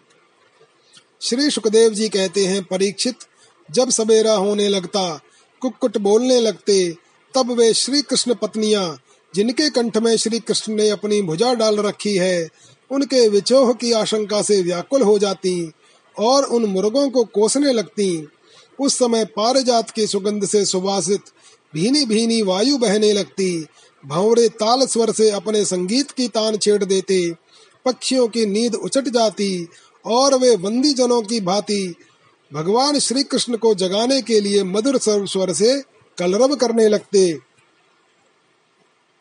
रुक्मिणी जी अपने प्रियतम के भुज पास से मदी रहने पर भी आलिंगन छूट जाने की आशंका से अत्यंत सुहावने और पवित्र ब्राह्म मुहूर्त को भी असह्य समझने लगती थी। भगवान श्री कृष्ण प्रतिदिन ब्राह्म मुहूर्त में ही उठ जाते और हाथ मुँह धोकर अपने मायातीत आत्म स्वरूप का ध्यान करने लगते। उस समय उनका रोम रोम आनंद से खिल उठता था। एकम स्वयं ज्योतिरनन्यमव्ययम, स्वसंस्थया नित्य निरस्त कलमशम ब्रह्माख्यमस्योद्भवनाश हेतुभिः स्वशक्तिभिर्लक्षित भाव निर्वृत्तिम् अथाप्लुतो अम्भस्य मले यथा विधि क्रियाकलापं परिधाय वाससी। चकार संध्योपगमादि सत्तमो हुतानलो ब्रह्म जजाप वागयतः उपस्थायार्कमुद्यन्तं तर्पयित्वा आत्मनः कलाः। देवान् ऋषीन् पितॄन् वृद्धान् विप्रानभ्यर्च्य चात्मवान्। धेनूनां रुक्मशृङ्गीणां साध्वीनां मौक्तिकस्रजां पजस्विनीनां गृष्टीनां सवत्सानां सुवाससाम्। परीक्षित भगवान का वह आत्म स्वरूप सजातीय, विजातीय और स्वगत भेद से रहित एक अखंड है, क्योंकि उसमें किसी प्रकार के उपाधि या उपाधि के कारण होने वाला अन्य वस्तु का अस्तित्व नहीं है। और यही कारण है कि वह अविनाशी सत्य है। जैसे चंद्रमा, सूर्य आदि नेत्र इंद्रिय के द्वारा और नेत्र इंद्रिय चंद्रमा, सूर्य आदि के द्वारा प्रकाशित होती है, वैसे ही वह आत्म स्वरूप दूसरे के द्वारा प्रकाशित नहीं, स्वयं प्रकाश है। इसका कारण यह है कि अपने स्वरूप में ही सदा सर्वदा और काल की सीमा के परे भी एक रस स्थित रहने के कारण अविद्या उसका स्पर्श भी नहीं कर सकती। इसी से प्राकश्य, प्रकाश्य, प्रकाशक भाव उसमें नहीं है। जगत की उत्पत्ति, स्थिति और नाश की कारणभूता ब्रह्म शक्ति विष्णु शक्ति और रुद्र शक्तियों के द्वारा केवल इस बात का अनुमान हो सकता है कि वह स्वरूप एक रस, सत्ता रूप और आनंद स्वरूप है। उसी को समझाने के लिए ब्रह्म नाम से कहा जाता है। भगवान श्री कृष्ण अपने उसी आत्म स्वरूप का प्रतिदिन ध्यान करते, इसके बाद वे विधि पल विधि पूर्वक निर्वल और पवित्र जल में स्नान करते। फिर शुद्ध धोती पहनकर दुपट्टा ओढ़कर यथा विधि नित्य कर्म, संध्या वंदन आदि करते। इसके बाद हवन करते और मौन होकर गायत्री का जप करते। क्यों न हो, वे सत्पुरुषों के पात्र आदर्श जो हैं, इसके बाद सूर्योदय होने के समय सूर्योपस्थान करते और अपने कला स्वरूप देवता, ऋषि तथा पितरों का तर्पण करते। फिर कुल के बड़े बूढ़ों और ब्राह्मणों की विधि पूर्वक पूजा करते।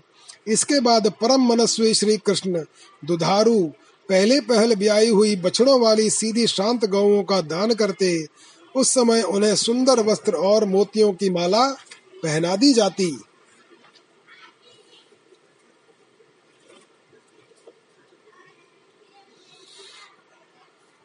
ददौ रूप्य खुराग्राणाम क्षोमा जिन तिलैः सह। अलंकृतेभ्यो विप्रेभ्यो बद्वम बद्वम देने देने। गो विप्र देवता वृद्ध गुरून् भूतानि सर्वशः। नमस्कृत्यात्म संभूति तीर मंगलानि समस्पृशत्। आत्मानं भूषयामास नरलोक विभूषणं वासोभिर्भूषणैः स्वीयैर्दिव्यस्रगनुलेपनैः अवेक्ष्याज्यं तथा आदर्शं गोवृष द्विजदेवताः कामांश सर्ववर्णानां पौरान्तः पुरचारिणाम् प्रदाप्य प्रकृतिः कामैः प्रतोष्य प्रत्यनन्दत। संविभज्याग्रतो विप्रान् स्रक्ताम्बूलानुलेपनैः सुहृदः प्रकृतिर्दारानुपायुङ्क्त ततः स्वयं तावत् सूत उपानीय स्यन्नन्दनं परमाद्भुतं सुग्रीवाद्यैर्हयैर्युक्तं अग्रतः। गृहीत्वा पाणिना पाणिसारथेस्तमथारुहत् सात्यक्युद्धवसंयुक्तः पूर्वाद्रिमिव भास्करः। इच्छितो अन्तः पुरस्त्रीणां सव्रीड प्रेम वीक्षितैः कच्छ्राद विसृष्टो निरगाज्जातहासो हरन् मनः। सींग में सोना और खुड़ों में चांदी मड़ दी जाती। वे ब्राह्मणों को वस्त्राभूषणों से सुसज्जित करके रेशमी वस्त्र मृग चर्म और तिल के साथ प्रतिदिन तेरह हज़ार चौरासी गौएँ इस प्रकार दान करते। तदनंतर अपने विभूति स्वरूप गौ, ब्राह्मण, देवता, कुल के बड़े बूढ़े, गुरुजन और समस्त प्राणियों को प्रणाम करके मांगलिक वस्तुओं का स्पर्श करते, परीक्षित, यद्यपि भगवान के शरीर का सहज सौंदर्य ही मनुष्य लोक का अलंकार है, फिर भी वे अपने पीताम्बर आदि दिव्य वस्त्र कौस्तुभ आदि आभूषण, पुष्पों के हार और चंदन आदि दिव्य अंग राग से अपने को आभूषित करते इसके बाद वे घी और दर्पण में अपना मुखारविंद देखते, गाय, बैल, ब्राह्मण और देव प्रतिमाओं का दर्शन करते। फिर पुरवासी और अंतपुर में रहने वाले चारों वर्णों के लोगों की अभिलाषाएँ पूर्ण करते और अपनी, और फिर अपनी अन्य ग्रामवासी प्रजा की कामना पूर्ति करके उसे संतुष्ट करते और इन सबको प्रसन्न देखकर स्वयं बहुत ही आनंदित होते। वे पुष्पमाला, तांबूल, चंदन और अंगराग आदि वस्तुएँ पहले ब्राह्मण स्वजन संबंधी मंत्री और रानियों को बांट देते और उनसे बची हुई स्वयं अपने काम में लाते। भगवान यह सब करते होते, तब तक दारुक नाम का सारथी सुग्रीव आदि घोड़ों से जुता हुआ अत्यंत अद्भुत रथ ले आता और प्रणाम करके भगवान के सामने खड़ा हो जाता। इसके बाद भगवान श्री कृष्ण सात्य की और उद्धव जी के साथ अपने हाथ से सारथी का हाथ पकड़कर रथ पर सवार होते, ठीक वैसे ही जैसे भवन भास्कर भगवान सूर्य उदयाचल पर आरूढ़ होते हैं। उस समय रणवास की स्त्रियाँ लज्जा एवं प्रेम से भरी चितवन से उन्हें निहारने लगती और बड़े कष्ट से उन्हें विदा करती। भगवान मुस्कुराकर उनके चित्त को चुराते हुए महल से निकलते।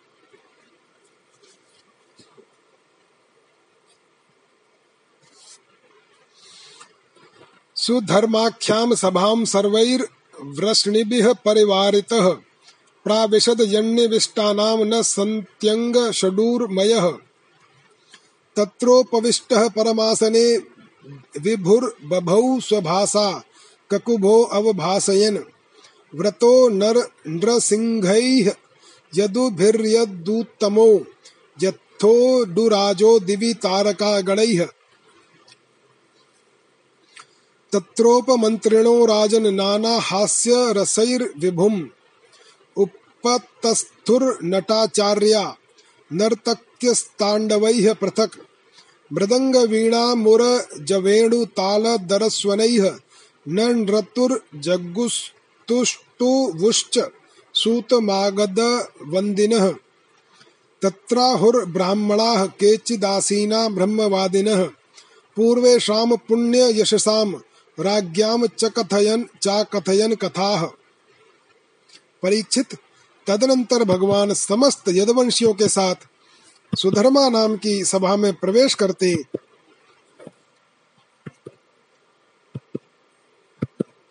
उस सभा की ऐसी महिमा है कि जो लोग उस सभा में जा बैठते हैं, उन्हें भूख, प्यास, शोक, मोह और जरा मृत्यु, ये छह उर्मियाँ नहीं सताती। इस प्रकार भगवान श्री कृष्ण सब रानियों से अलग अलग विदा होकर एक ही रूप में सुधर्मा सभा में प्रवेश करते और वहाँ जाकर श्रेष्ठ सिंहासन पर विराज जाते। उनकी अंग कांति से दिशाएँ प्रकाशित होती रहती। उस समय यदुवंशी वीरों के बीच में यदुवंश शिरोमणि भगवान श्री कृष्ण की ऐसी शोभा होती, जैसे आकाश में तारों से गिरे हुए चंद्रदेव शोभायमान होते हैं। परीक्षित, सभा में विदूषक लोग विभिन्न प्रकार के हास्य विनोद से नटाचार्य अभिनय से और नर्तकियाँ कलापूर्ण नृत्यों से अलग अलग अपनी टोलियों के साथ भगवान की सेवा करती। उस समय मृदंग, वीणा, पखावज, बांसुरी, झांझ और शंख बजने लगते और सूत, मागध और बंदीजन नाचते गाते और भगवान की स्तुति करते। कोई कोई व्याख्या कुशल ब्राह्मण वहाँ बैठकर वेद मंत्रों की व्याख्या करते और कोई पूर्वकालीन पवित्र कीर्ति नरपतियों के चरित्र कह कह सुनाते।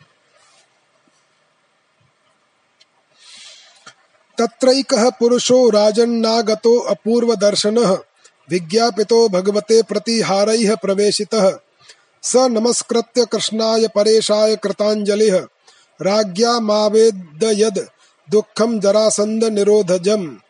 ये च दिग्विजये तस्य सन्नितिं न युयुर्नृपाः, प्रसह्य रुद्धास्ते नासन्नयुते द्वे गिरिव्रजे।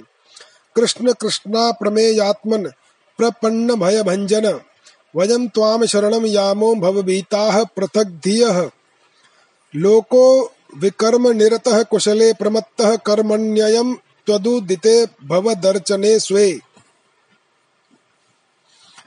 यस्तावदस्य बलवानिह जीविताशाम सद्यश्चिन्नत्य निमिषाय नमो अस्तु तस्मै।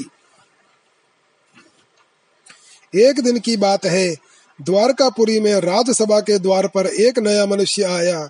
द्वारपालों ने भगवान को उसके आने की सूचना देकर उसे सभा भवन में उपस्थित किया। उस मनुष्य ने परमेश्वर भगवान श्री कृष्ण को हाथ जोड़कर नमस्कार किया और उन राजाओं का, जिन्होंने जरासंध के दिग्विजय के समय उसके सामने सिर नहीं झुकाया था और बलपूर्वक कैद कर लिए गए थे, जिनकी संख्या बीस हज़ार थी जरासंध के बंदी बनने का दुख श्री कृष्ण के सामने निवेदन किया।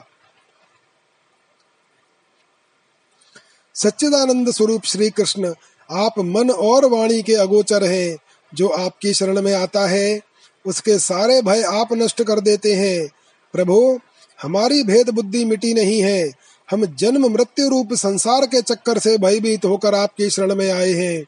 भगवान, अधिकांश जीव ऐसे सकाम और निषिद्ध कर्मों में फंसे हुए हैं कि वे आपके बतलाए हुए अपने परम कल्याणकारी कर्म आपकी उपासना से विमुख हो गए हैं और अपने जीवन एवं जीवन संबंधी आशा अभिलाषाओं में भ्रम भटक रहे हैं। परंतु आप बड़े बलवान हैं। आप काल रूप से सदा सर्वदा सावधान रहकर उनकी आशालता का तुरंत समूल उच्छेद कर डालते हैं। हम आपके उस काल रूप को नमस्कार करते हैं।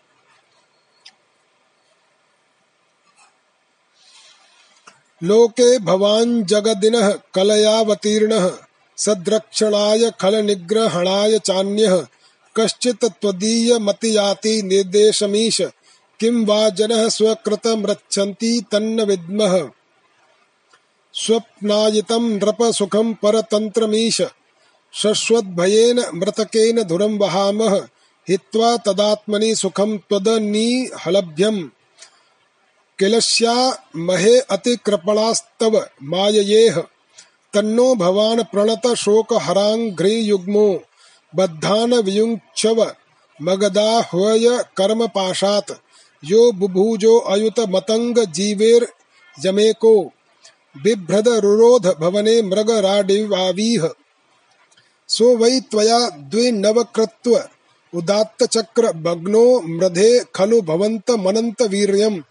जित्वा नृलोक निरतं सक्रड दूढ दर्पो युष्मत् प्रजा रुजति नो अजित तद विदेही।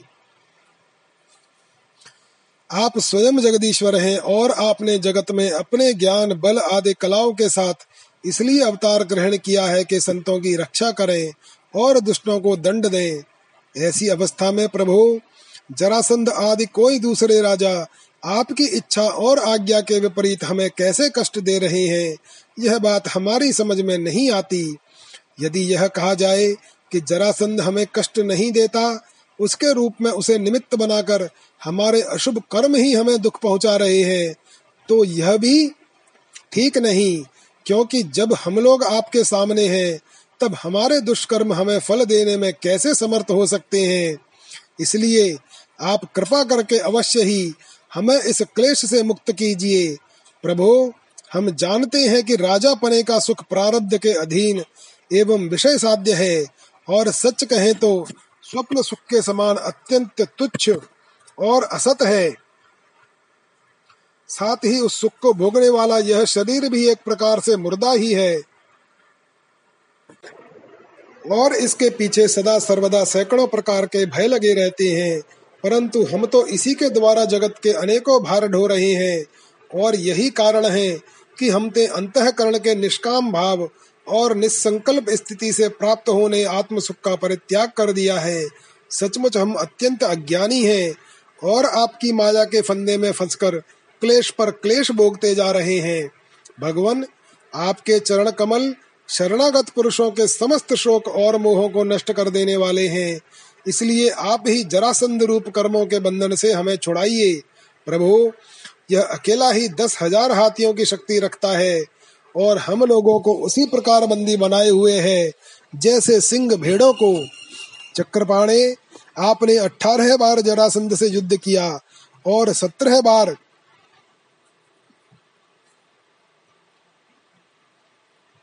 उसका मान मर्दन करके उसे छोड़ दिया। परंतु एक बार उसने आपको जीत लिया, हम जानते हैं कि आपकी शक्ति, आपका बल पौरुष अनंत है। फिर भी मनुष्यों का आचरण करते हुए आपने हारने का अभिनय किया, परंतु इसी से उसका घमंड बढ़ गया है। हे अजित, अब वह यह जानकर हम लोगों को और भी सताता है कि हम आपके भक्त हैं, आपकी प्रजा हैं। अब आपकी जैसी इच्छा हो, वैसा कीजिए।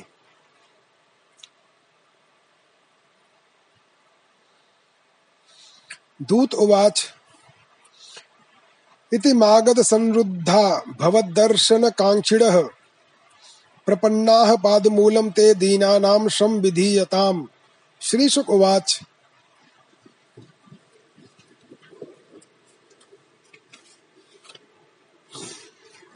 राजदूते ब्रुवत्येवं देवर्षिः परमद्युतिः।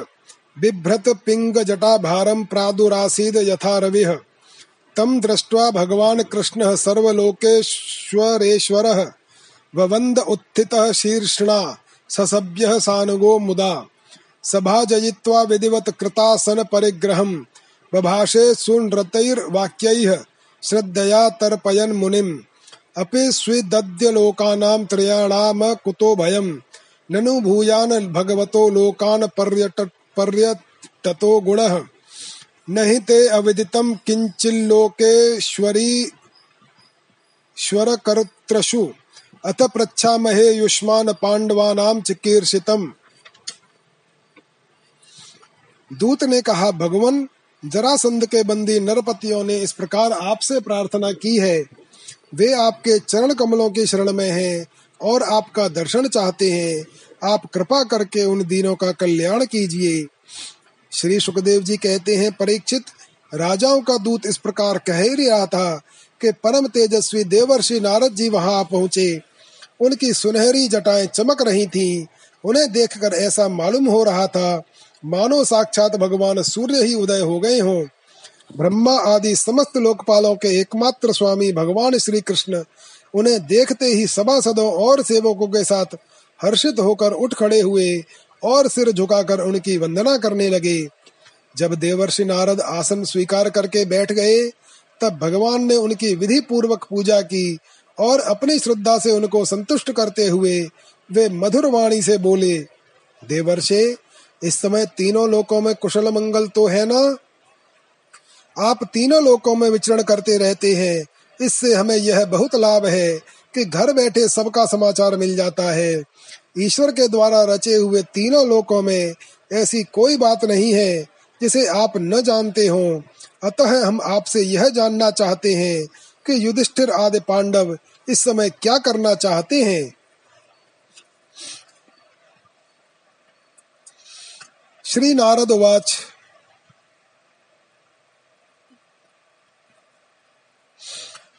दृष्टा मजाते बहुशो दुरत्यया माया विभो विश्वसृजश्च मायिनः। भूतेषु भूमंश्चरतः स्वशक्तिभिर्वर्हे रिवच्छन्न रुचो न मे अद्भुतम्। तवे हितम को अर्हति साधु वेदितुम।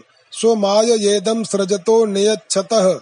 यद विद्यमानात्मतयाव भासते तस्मै नमस्ते स्वविलक्षणात्मने।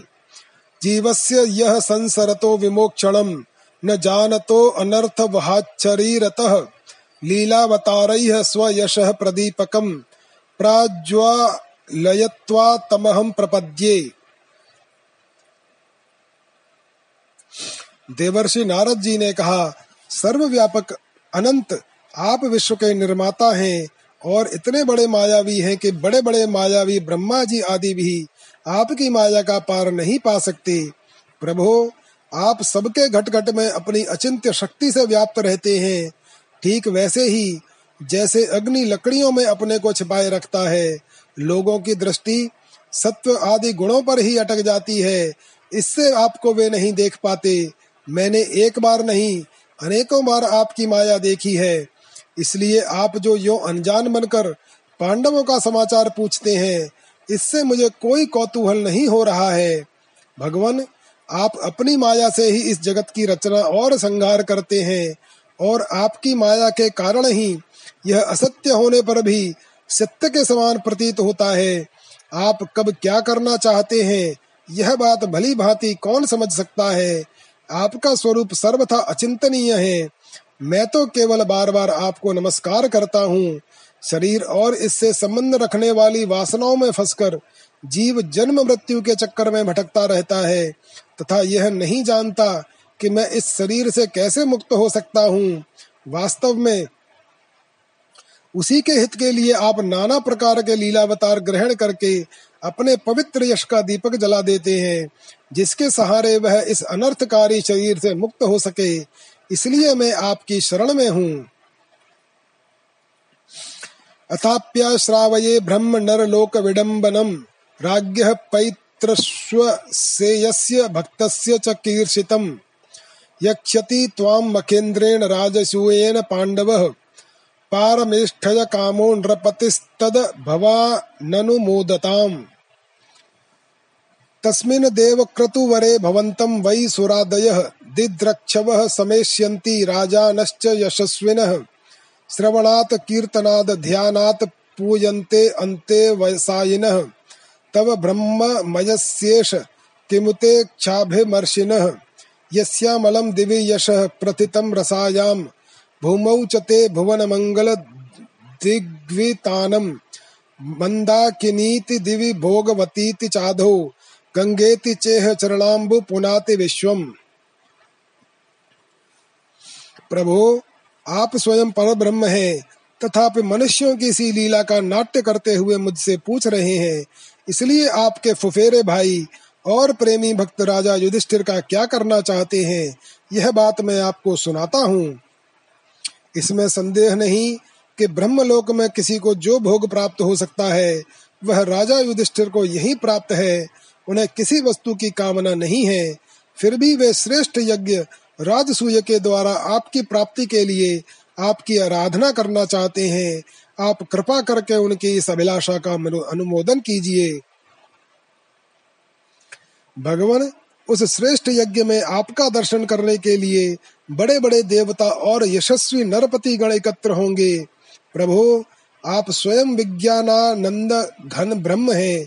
आपके श्रवण कीर्तन और ध्यान करने मात्र से अंत्यज भी पवित्र हो जाते हैं, फिर जो आपका दर्शन और स्पर्श प्राप्त करते हैं, उनके संबंध में तो कहना ही क्या है? त्रिभुवन मंगल, आपकी निर्मल कीर्ति समस्त दिशाओं में छा रही है, तथा स्वर्ग, पृथ्वी और पाताल में व्याप्त हो रही है। ठीक वैसे ही, जैसे आपकी चरणामृत धारा स्वर्ग में मंदाकिनी, पाताल में भोगवती और मर्त्यलोक में गंगा के नाम से प्रवाहित होकर सारे विश्व को पवित्र कर रही है। श्री शुक उवाच तत्र तेष्वात्म पक्षेष्व ग्रहणत्सु विजिगीषया वाचः पेशः स्मयन भृत्य मुद्धवम प्राह केशव। श्री भगवान वाच त्वं हि नः परमं चक्षुः। सुहृन्मन्त्रार्थ तत्त्ववित्। तथात्र ब्रूय नुष्ठेयं श्रद्धमः करवां तत्। इत्युपामन्त्रितो भर्त्रा, सर्वज्ञेनापि मुग्धवत्। निदेशम शिरसा आधाय उद्धव प्रत्यभाषत। श्री सुखदेव जी कहते हैं, परीक्षित, सभा में जितने यदुवंशी बैठे थे, वे सब इस बात के लिए अत्यंत उत्सुक हो रहे थे कि पहले जरासंध पर चढ़ाई करके उसे जीत लिया जाए। अतः उन्हें नारद जी की बात पसंद नहीं आई। तब ब्रह्मा आदि के शासक भगवान श्री कृष्ण ने तनिक मुस्कुराकर बड़ी मीठी वाणी से उद्धव जी से कहा, भगवान श्री कृष्ण ने कहा, उद्धव, तुम मेरे हतैसी सुहृद हो। शुभ सम्मति देने वाले और कार्य के तत्व को भली भांति समझने वाले हो। इसलिए हम तुम्हें अपना उत्तम नेत्र मानते हैं। अब तुम ही बताओ कि इस विषय में हमें क्या करना चाहिए। तुम्हारी बात पर हमारी श्रद्धा है। इसलिए हम तुम्हारी सलाह के अनुसार ही काम करेंगे। जब उद्धव जी ने देखा कि भगवान श्री कृष्ण सर्वज्ञ होने पर भी अनजान की तरह सलाह पूछ रहे हैं, तब वे उनकी आज्ञा शिरोधार्य करके बोले, इति श्रीमद् भागवते महापुराणे पारमहंस्याम संगीतायाम दशम स्कंदे उत्तरार्धे भगवद्यान विचारे सप्ततितमो अध्यायः।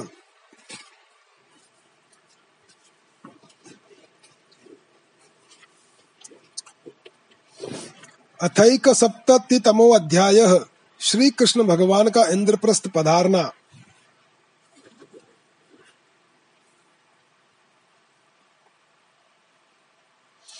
श्री शुक उवाच, इत्युदीरितिमाकर्ण्य देवर्षे रुद्धबो अब्रवीत्। सभ्यानां मतमाज्ञाय कृष्णस्य च महामतिः।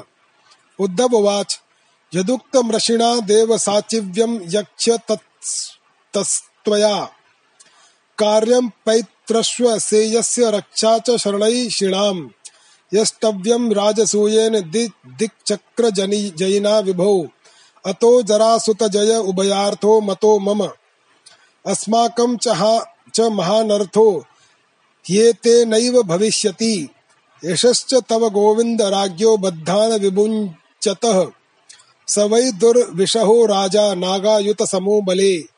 बलिनामपि चान्येषां भीमं संबलं विना। द्वैरथे स तु जेतव्यो मा शताक्षौहिणीयुतः ब्रह्मण्यो अभ्यर्थितो विप्रैर्न प्रत्याख्याति कर्हिचित् ब्रह्मवेशधरो गत्वा तं भिच्छेत वृकोदरः हनिष्यति न संदेहो द्वैरथे तव सन्निधौ।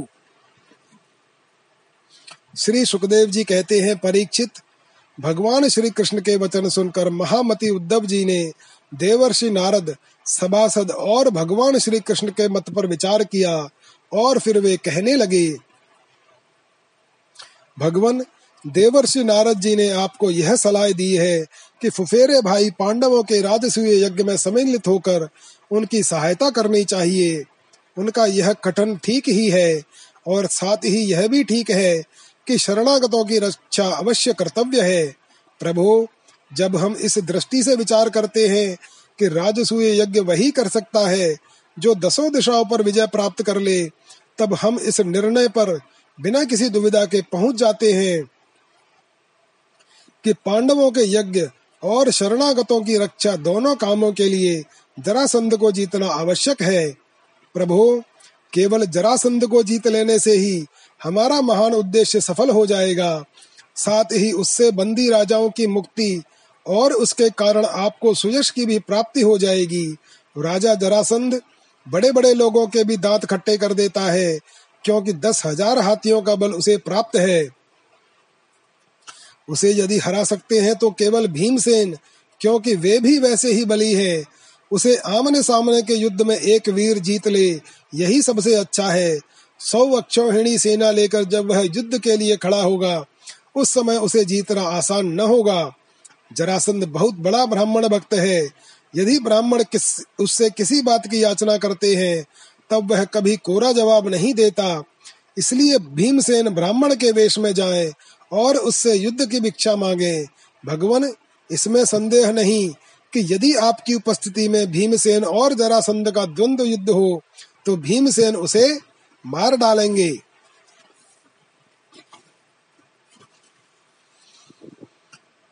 निमित्तं परमीशस्य विश्वसर्गनिरोधयोः हिरण्यगर्भः सर्वश्च कालस्यारूपिणस्तव। गायन्ति ते विशदकर्मग्रहेषु देव्यो राज्ञाम्। स्वशत्रुवधमात्मविमोक्षणं च गोप्यश्च कुञ्जरपतेर्जनकात्मजायाः पित्रोश्च लब्धशरणा मुनयो वयं च। जरासन्धवधः कृष्ण भूर्यर्थायोपकल्पते प्रायः पाक विकापेन तव चाभिमत क्रतुः।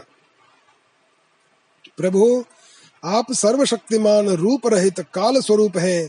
विश्व की सृष्टि और प्रलय आपकी ही शक्ति से होता है। ब्रह्मा और शंकर तो उसमें निमित्त मात्र हैं। इस प्रकार जरासंध का वध तो होगा आपकी शक्ति से। भीमसेन केवल उसमें निमित्त मात्र बनेंगे। जब इस प्रकार आप जरासंध का वध कर डालेंगे, तब कैद में पड़े हुए राजाओं की रानियाँ अपने महलों में आपकी इस विशुद्ध लीला का गान करेंगी कि आपने उनके शत्रु का नाश कर दिया और उनके प्राणपतियों को छुड़ा दिया। ठीक वैसे ही, जैसे गोपियाँ शंखचूर्ण से छुड़ाने की लीला का, आपके शरणागत मुनिगण गजेंद्र और जानकी जी के उद्धार की लीला का, तथा हम लोग आपके माता पिता को कंस के कारागार से छुड़ाने की लीला का गान करते हैं। इसलिए प्रभु जरासंध का वध स्वयं ही बहुत से प्रयोजन सिद्ध कर देगा। बंदी नरपतियों के पुण्य परिणाम से अथवा जरासंध के पाप परिणाम से सच्चिदानंद स्वरूप श्री कृष्ण आप भी तो इस समय राजस्व यज्ञ का होना ही पसंद करते हैं। इसलिए पहले आप वहीं पधारिए। श्री शुक उवाच इत्युद्ध ववचो राजन सर्वतो भद्रम अच्युतम। देवर्षिर्यदु वृद्धाश्च कृष्णश्च प्रत्यपूजयन् अथा दिशत प्रयारणाय भगवान देवकी सुतः। प्रत्यान दारुक जैत्रादीन नुज्ञाप्य गुरून् विभुः। निर्गम, निर्गमय्या वरोधान स्वान ससुतान सपरिच्छिदान। संकर्षण मनुज्ञाप्य यदुराजं च शत्रुहन् सूतोपनीतं स्वरथमारुहद गरुड़ध्वजम् ततो रथ द्वीप भट सादि नायक करालया परिवृत्त आत्मसेनया मृदंग भैर्या नक शंख घोषित ककुभो निराक्रमत। श्री श्री सुखदेव जी कहते हैं, परीक्षित, उद्धव जी की यह सलाह सब प्रकार से हितकर और निर्दोष थी। देवर्षि नारद, यदुवंश के बड़े बूढ़े और स्वयं भगवान श्री कृष्ण ने भी उनकी बात का समर्थन किया। अब अंतर्यामी भगवान श्री कृष्ण ने वसुदेव आदि गुरुजनों से अनुमति लेकर दारुक जैत्र आदि सेवकों को इंद्रप्रस्थ जाने की तैयारी करने के लिए आज्ञा दी। इसके बाद भगवान श्री कृष्ण ने यदुराज अग्रसेन और बलराम जी से आज्ञा लेकर बाल बच्चों के साथ रानियों और उनके सब सामानों को आगे चला दिया और फिर दारुक के लाए हुए गरुड़ ध्वज रथ पर स्वयं सवार हुए। इसके बाद रथों, हाथियों, घुड़सवारों और पैदलों की बड़ी भारी सेना के साथ उन्होंने प्रस्थान किया। उस समय मृदंग, नगाड़े, ढोल, शंख और नरसिंहों की ऊँची ध्वनि से दशों दिशाएँ गूंज उठी।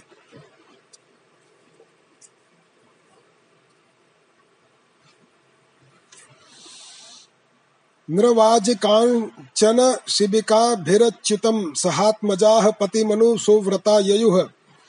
वराम्बराभरणविलेपनस्रजः सुसंव्रता नृभिरसि चर्मपाणिभिः नरोष्ट्र गोम हिष खराश्वतर्यनः करेणुभिः परिजनवारयोषितः स्वलङ्कृताः कटकुटिकम्बलाम्बराद्युपस्करा ययुरधियुज्य सर्वतः बलं बृहद बृहदध्वजपटछत्रचामरैर्वरायुधाभरणकिरीटवर्मभिः।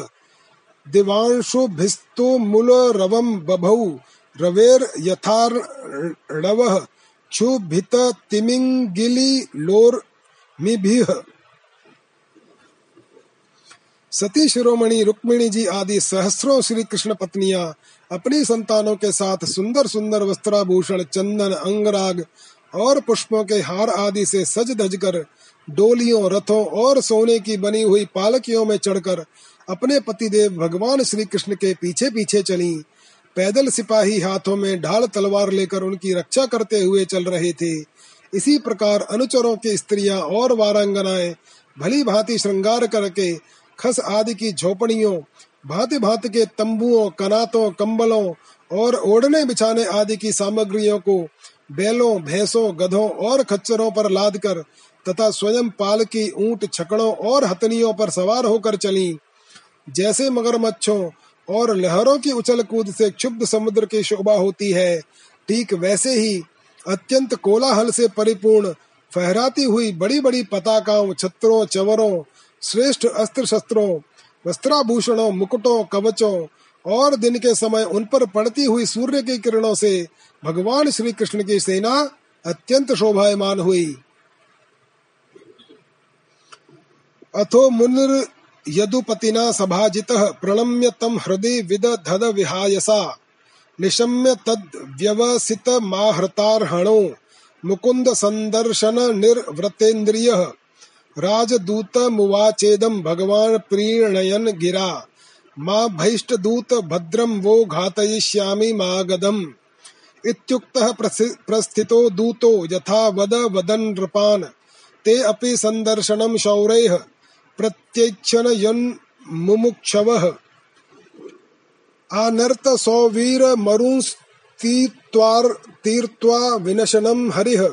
गिरीन निदीरतीयाय पुरग्राम व्रजाकरान देवर्षि नारद जी भगवान श्री कृष्ण से सम्मानित होकर और उनके निश्चय को सुनकर बहुत प्रसन्न हुए। भगवान के दर्शन से उनका हृदय और समस्त इंद्रियाँ परमानंद में मग्न हो गईं। विदा होने के समय भगवान श्री कृष्ण ने उनका नाना प्रकार की सामग्रियों से पूजन किया। अब देवर्षि नारद ने उन्हें मन ही मन प्रणाम किया और उनकी दिव्य मूर्ति को हृदय में धारण करके आकाश मार्ग से प्रस्थान किया।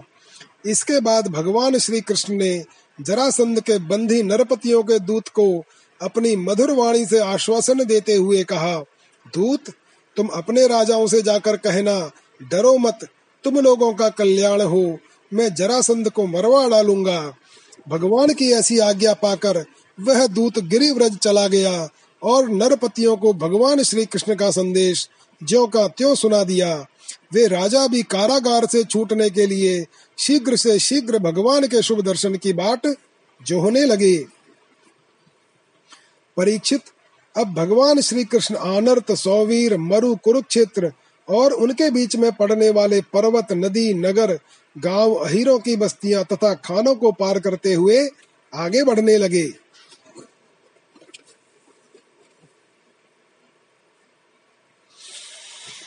ततो दृशद्वतीं तीर्त्वा मुकुन्दो अथ सरस्वतीम पंचालानथ मत्स्यांश शक्रप्रस्थमथागमत् तमुपागता गतमाकर्ण्य प्रीतो दुदर्शनं नृणाम्। अजातशत्रुर्निरगात सोपाध्यायः सुहृदव्रतः। गीतवादित्रघोषेण ब्रह्मघोषेण भूयसा। अभ्ययात स हृषिकेशं प्राणाः प्राणमिवादृतः दृष्ट्वा क्लिन्न हृदय कृष्णं स्नेहेन पाण्डवः चिराद दृष्टं प्रियतमं सस्वजे अथ पुनः पुनः। दोर्भ्यां परिष्वज्य रमा मलालयम् मुकुंद गात्रम नृपतिर हताशुभः लेभे पराम निर्वृतिम श्रुलोचनो हृष्यतनुर्विस्मृत लोक विभ्रमः तम मातुलेयम परिरभ्य निर्व्रतो भीमः स्मयन प्रेम जवाकुलेन्द्रियः, यमौ किरीटी च मुदा, प्रवृद्ध बाष्पाः परिरेभिरे अच्युतम्। भगवान मुकुंद मार्ग में दृश्यवती और सरस्वती नदी पार करके पांचाल और मत्स्य देशों में होते हुए इंद्रप्रस्थ जा पहुँचे। परीक्षित, भगवान श्री कृष्ण का दर्शन अत्यंत दुर्लभ है। जब अजात शत्रु महाराज युधिष्ठिर को यह समाचार मिला कि भगवान श्री कृष्ण पधार गए हैं, तब उनका रोम रोम आनंद से खिल उठा। वे अपने आचार्यों और स्वजन संबंधियों के साथ भगवान की अगवानी करने के लिए नगर से बाहर आए, मंगल गीत गाए जाने लगे, बाजे बजने लगे, बहुत से ब्राह्मण मिलकर ऊँचे स्वर से वेद मंत्रों का उच्चारण करने लगे। इस प्रकार वे बड़े आदर से ऋषिकेश भगवान का स्वागत करने के लिए चले, जैसे इंद्रियाँ मुख्य प्राण से मिलने जा रही हों। भगवान श्री कृष्ण को देखकर राजा युधिष्ठिर का हृदय स्नेहातिरेक से गदगद हो गया। उन्हें बहुत दिनों पर अपने प्रियतम भगवान श्री कृष्ण को देखने का सौभाग्य प्राप्त हुआ था। अतः वे बार बार उन्हें अपने हृदय से लगाने लगे। भगवान श्री कृष्ण का श्री विग्रह भगवती लक्ष्मी जी का पवित्र और एकमात्र निवास स्थान है। राजा युधिष्ठिर अपनी दोनों भुजाओं से उसका आलिंगन करके समस्त पाप तापों से छुटकारा पा गए। वे सर्व तोपा भेन तोपा, तोभावेन, परमानंद के समुद्र में मग्न हो गए।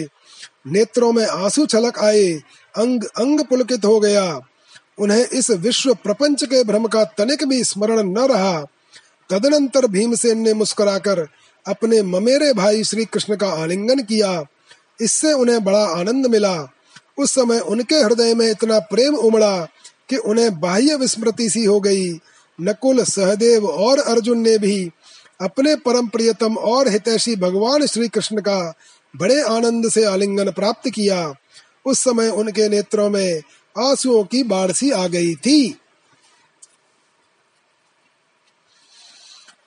अर्जुनेन परिष्वक्तो यमाभ्यामभिवादितः। ब्राह्म, ब्राह्मणेभ्यो नमस्कृत्य वृद्धेभ्यश्च यथार्हतः। मानितो मानयामास कुरु सृञ्जय कैकयान्। सूत मागध गंधर्वा वंदिनश्चोपमंत्रिण मृदंग शंख पटः वीणा पण वगो मुखैः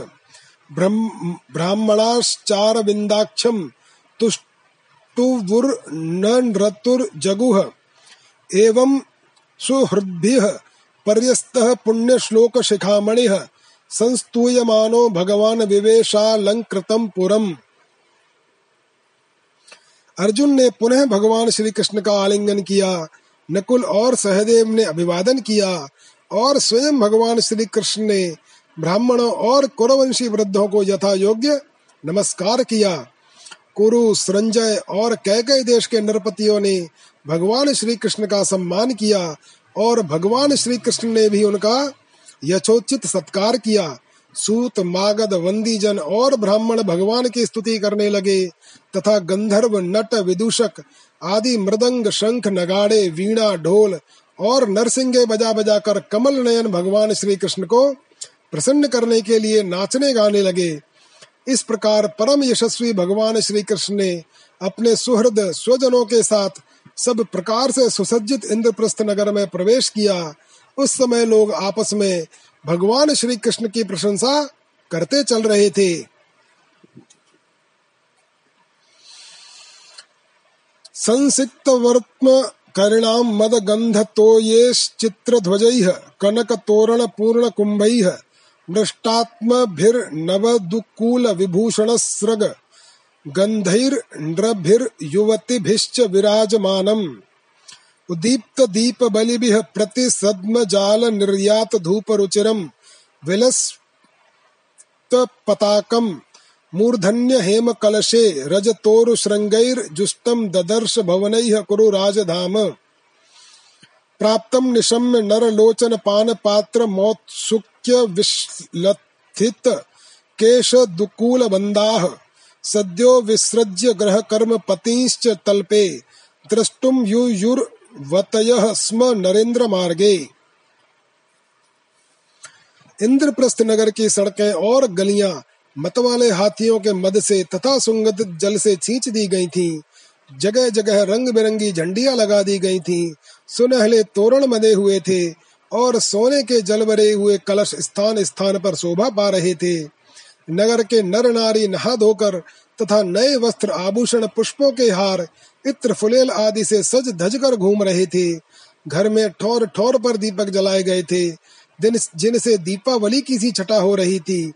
प्रत्येक घरों के झरोकों से धूप का धुआँ निकलता हुआ बहुत ही भला मालूम होता था।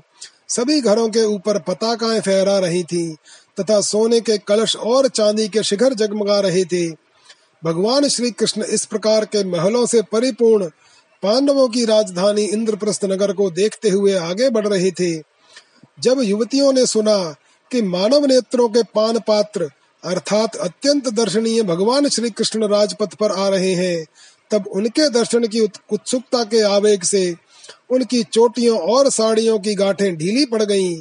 उन्होंने घर का कामकाज तो छोड़ ही दिया, सेज पर सोए हुए अपने पतियों को भी छोड़ दिया और भगवान श्री कृष्ण का दर्शन करने के लिए राजपथ पर दौड़ आई।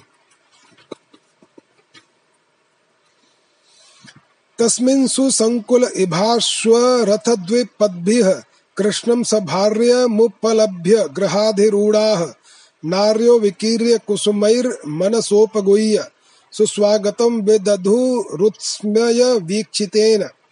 उचुः स्त्रियः पथि निरीक्ष्य मुकुन्द पत्नीस्तारा यथोडुपसहाः किम कार्यमुभिः जक्षुषां पुरुषमौलिरुदारहास लीलावलोक कलयोत्सव मातनोति।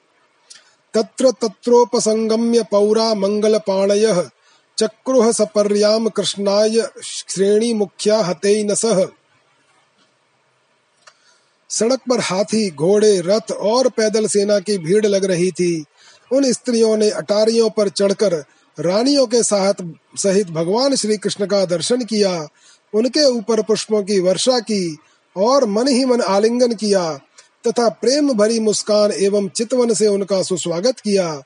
नगर की स्त्रियाँ राजपथ पर चंद्रमा के साथ विराजमान ताराओं के समान श्री कृष्ण की पत्नियों को देखकर आपस में कहने लगी, सखी इन बड़भागिनी रानियों ने न जाने ऐसा कौन सा पुण्य किया है, जिसके कारण पुरुष शिरोमणि भगवान श्री कृष्ण अपने उन्मुक्त हाथ से और विलासपूर्ण कटाक्ष से उनकी ओर देखकर उनके नेत्रों को आनंद प्रदान करते हैं। इसी प्रकार भगवान श्री कृष्ण राजपथ से चल रहे थे। स्थान स्थान पर बहुत से निष्पाप धनी मानी और शिल्प जीवी नागरिकों ने अनेकों मांगलिक वस्तुएँ ला लाकर उनकी पूजा, अर्चा और स्वागत, सत्कार किया। अंतपुर जनैः प्रीत्या मुकुंद फुल्लोचनैः ससम्भ्रमैरभ्युपेतः प्राविशद राजमन्दिरम्। प्रथा विलोक्य भ्रात्रेयं कृष्णं त्रिभुवनेश्वरम्। प्रीतात्मोत्थाय पर्यं कात सस्नुषा परिष्वस्वजे। गोविन्दं गृहमानीय देव देवेश माद्रतः पूजायां नाविदत कृत्यं प्रमोदोपहतो नृपः। पितृष्वसुरगुरुस्त्रीणां कृष्णचक्रे अभिवादनम। स्वयं च कृष्णया राजन भगिन्या चाभिवंदितः अंतपुर की स्त्रियाँ भगवान श्री कृष्ण को देखकर प्रेम और आनंद से भर गईं। उन्होंने अपने प्रेम विवल और आनंद से खिले हुए नेत्रों के द्वारा भगवान का स्वागत किया और श्री कृष्ण उनका स्वागत सरकार स्वीकार करते हुए राजमहल में पधारे। जब कुंती ने अपने त्रिभुवन पति भतीजे श्री कृष्ण को देखा, तब उनका हृदय प्रेम से भर आया। वे पलंग से उठकर अपनी पुत्र वधु द्रौपदी के साथ आगे गईं और भगवान श्री कृष्ण को हृदय से लगा लिया। देव देवेश्वर भगवान श्री कृष्ण को राजमहल के अंदर लाकर राजा युधिष्ठिर आदर भाव और आनंद के उद्रेक से आत्म विस्मृत हो गए। उन्हें इस बात की भी सुधी न रही कि किस क्रम से भगवान की पूजा करनी चाहिए। भगवान श्री कृष्ण ने अपनी फुआ कुंती और गुरुजनों की पत्नियों का विवादन किया। उनकी बहन सुभद्रा और द्रौपदी ने भगवान को नमस्कार किया। श्वश्वा संचोदिता कृष्ण कृष्ण पत्नीश्च सर्वशः। आनर्च रुक्मिणीं सत्यां भद्रां जाम्बवतीं तथा। कालिन्दीं मित्रविन्दां च शैब्यां नाग्नजितीं सतीम् अन्याश्चाभ्यागता यास्तु वासस्रगमण्डनादिभिः सुखं निवासयामास धर्मराजो जनार्दनम् ससैन्यं सानुगामात्यं सभार्यं च नवं नवम्। तर्पयित्वा खाण्डवेन वह्नि फाल्गुनसंयुतः मोचयित्वा मयं येन राज्ञे दिव्या सभा कृता उवास कतिचिन्मासान् राज्ञः प्रियचिकीर्षया विहरन् रथमारुह्य फाल्गुनेन भटैर्व्रतः। अपनी सास कुंती की प्रेरणा से द्रौपदी ने वस्त्र, आभूषण, माला आदि के द्वारा रुक्मिणी, सत्यभामा, भद्रा, जाम्बवती, कालिंदी, मित्रविंदा, लक्ष्मणा और परम साध्वी सत्या, भगवान की श्री भगवान श्री कृष्ण की इन पटरानियों का तथा वहाँ आई हुई श्री कृष्ण की अन्य अन्य रानियों का भी यथा योग्य सत्कार किया। धर्मराज युधिष्ठिर ने भगवान श्री कृष्ण को उनकी सेना सेवक, मंत्री और पत्नियों के साथ ऐसे स्थान में ठहराया, जहाँ उन्हें नित्य नई नई सुख की सामग्रियाँ प्राप्त हों। अर्जुन के साथ रहकर भगवान श्री कृष्ण ने खांडव वन का दाह करवाकर अग्नि को तृप्त किया था और मयासुर को उससे बचाया था। परीक्षित, उस मयासुर ने ही धर्मराज युधिष्ठिर के लिए भगवान की आज्ञा से एक दिव्य सभा तैयार कर दी। भगवान श्री कृष्ण यादा, राजा युधिष्ठिर को आनंदित करने के लिए कई महीनों तक इंद्रप्रस्थ में ही रहे। वे समय समय पर अर्जुन के साथ रथ पर सवार होकर विहार करने के लिए इधर उधर चले जाया करते थे। उस समय बड़े बड़े वीर सैनिक भी उनकी सेवा के लिए साथ साथ जाते। इति श्रीमद्भागवते महापुराणे पारमहंस्याम संहितायाम दशम स्कंदे उत्तरार्धे कृष्णस्येन्द्रप्रस्थगमनम् नामैकसप्ततिमो अध्यायः। ॐ नमो भगवते वासुदेवाय।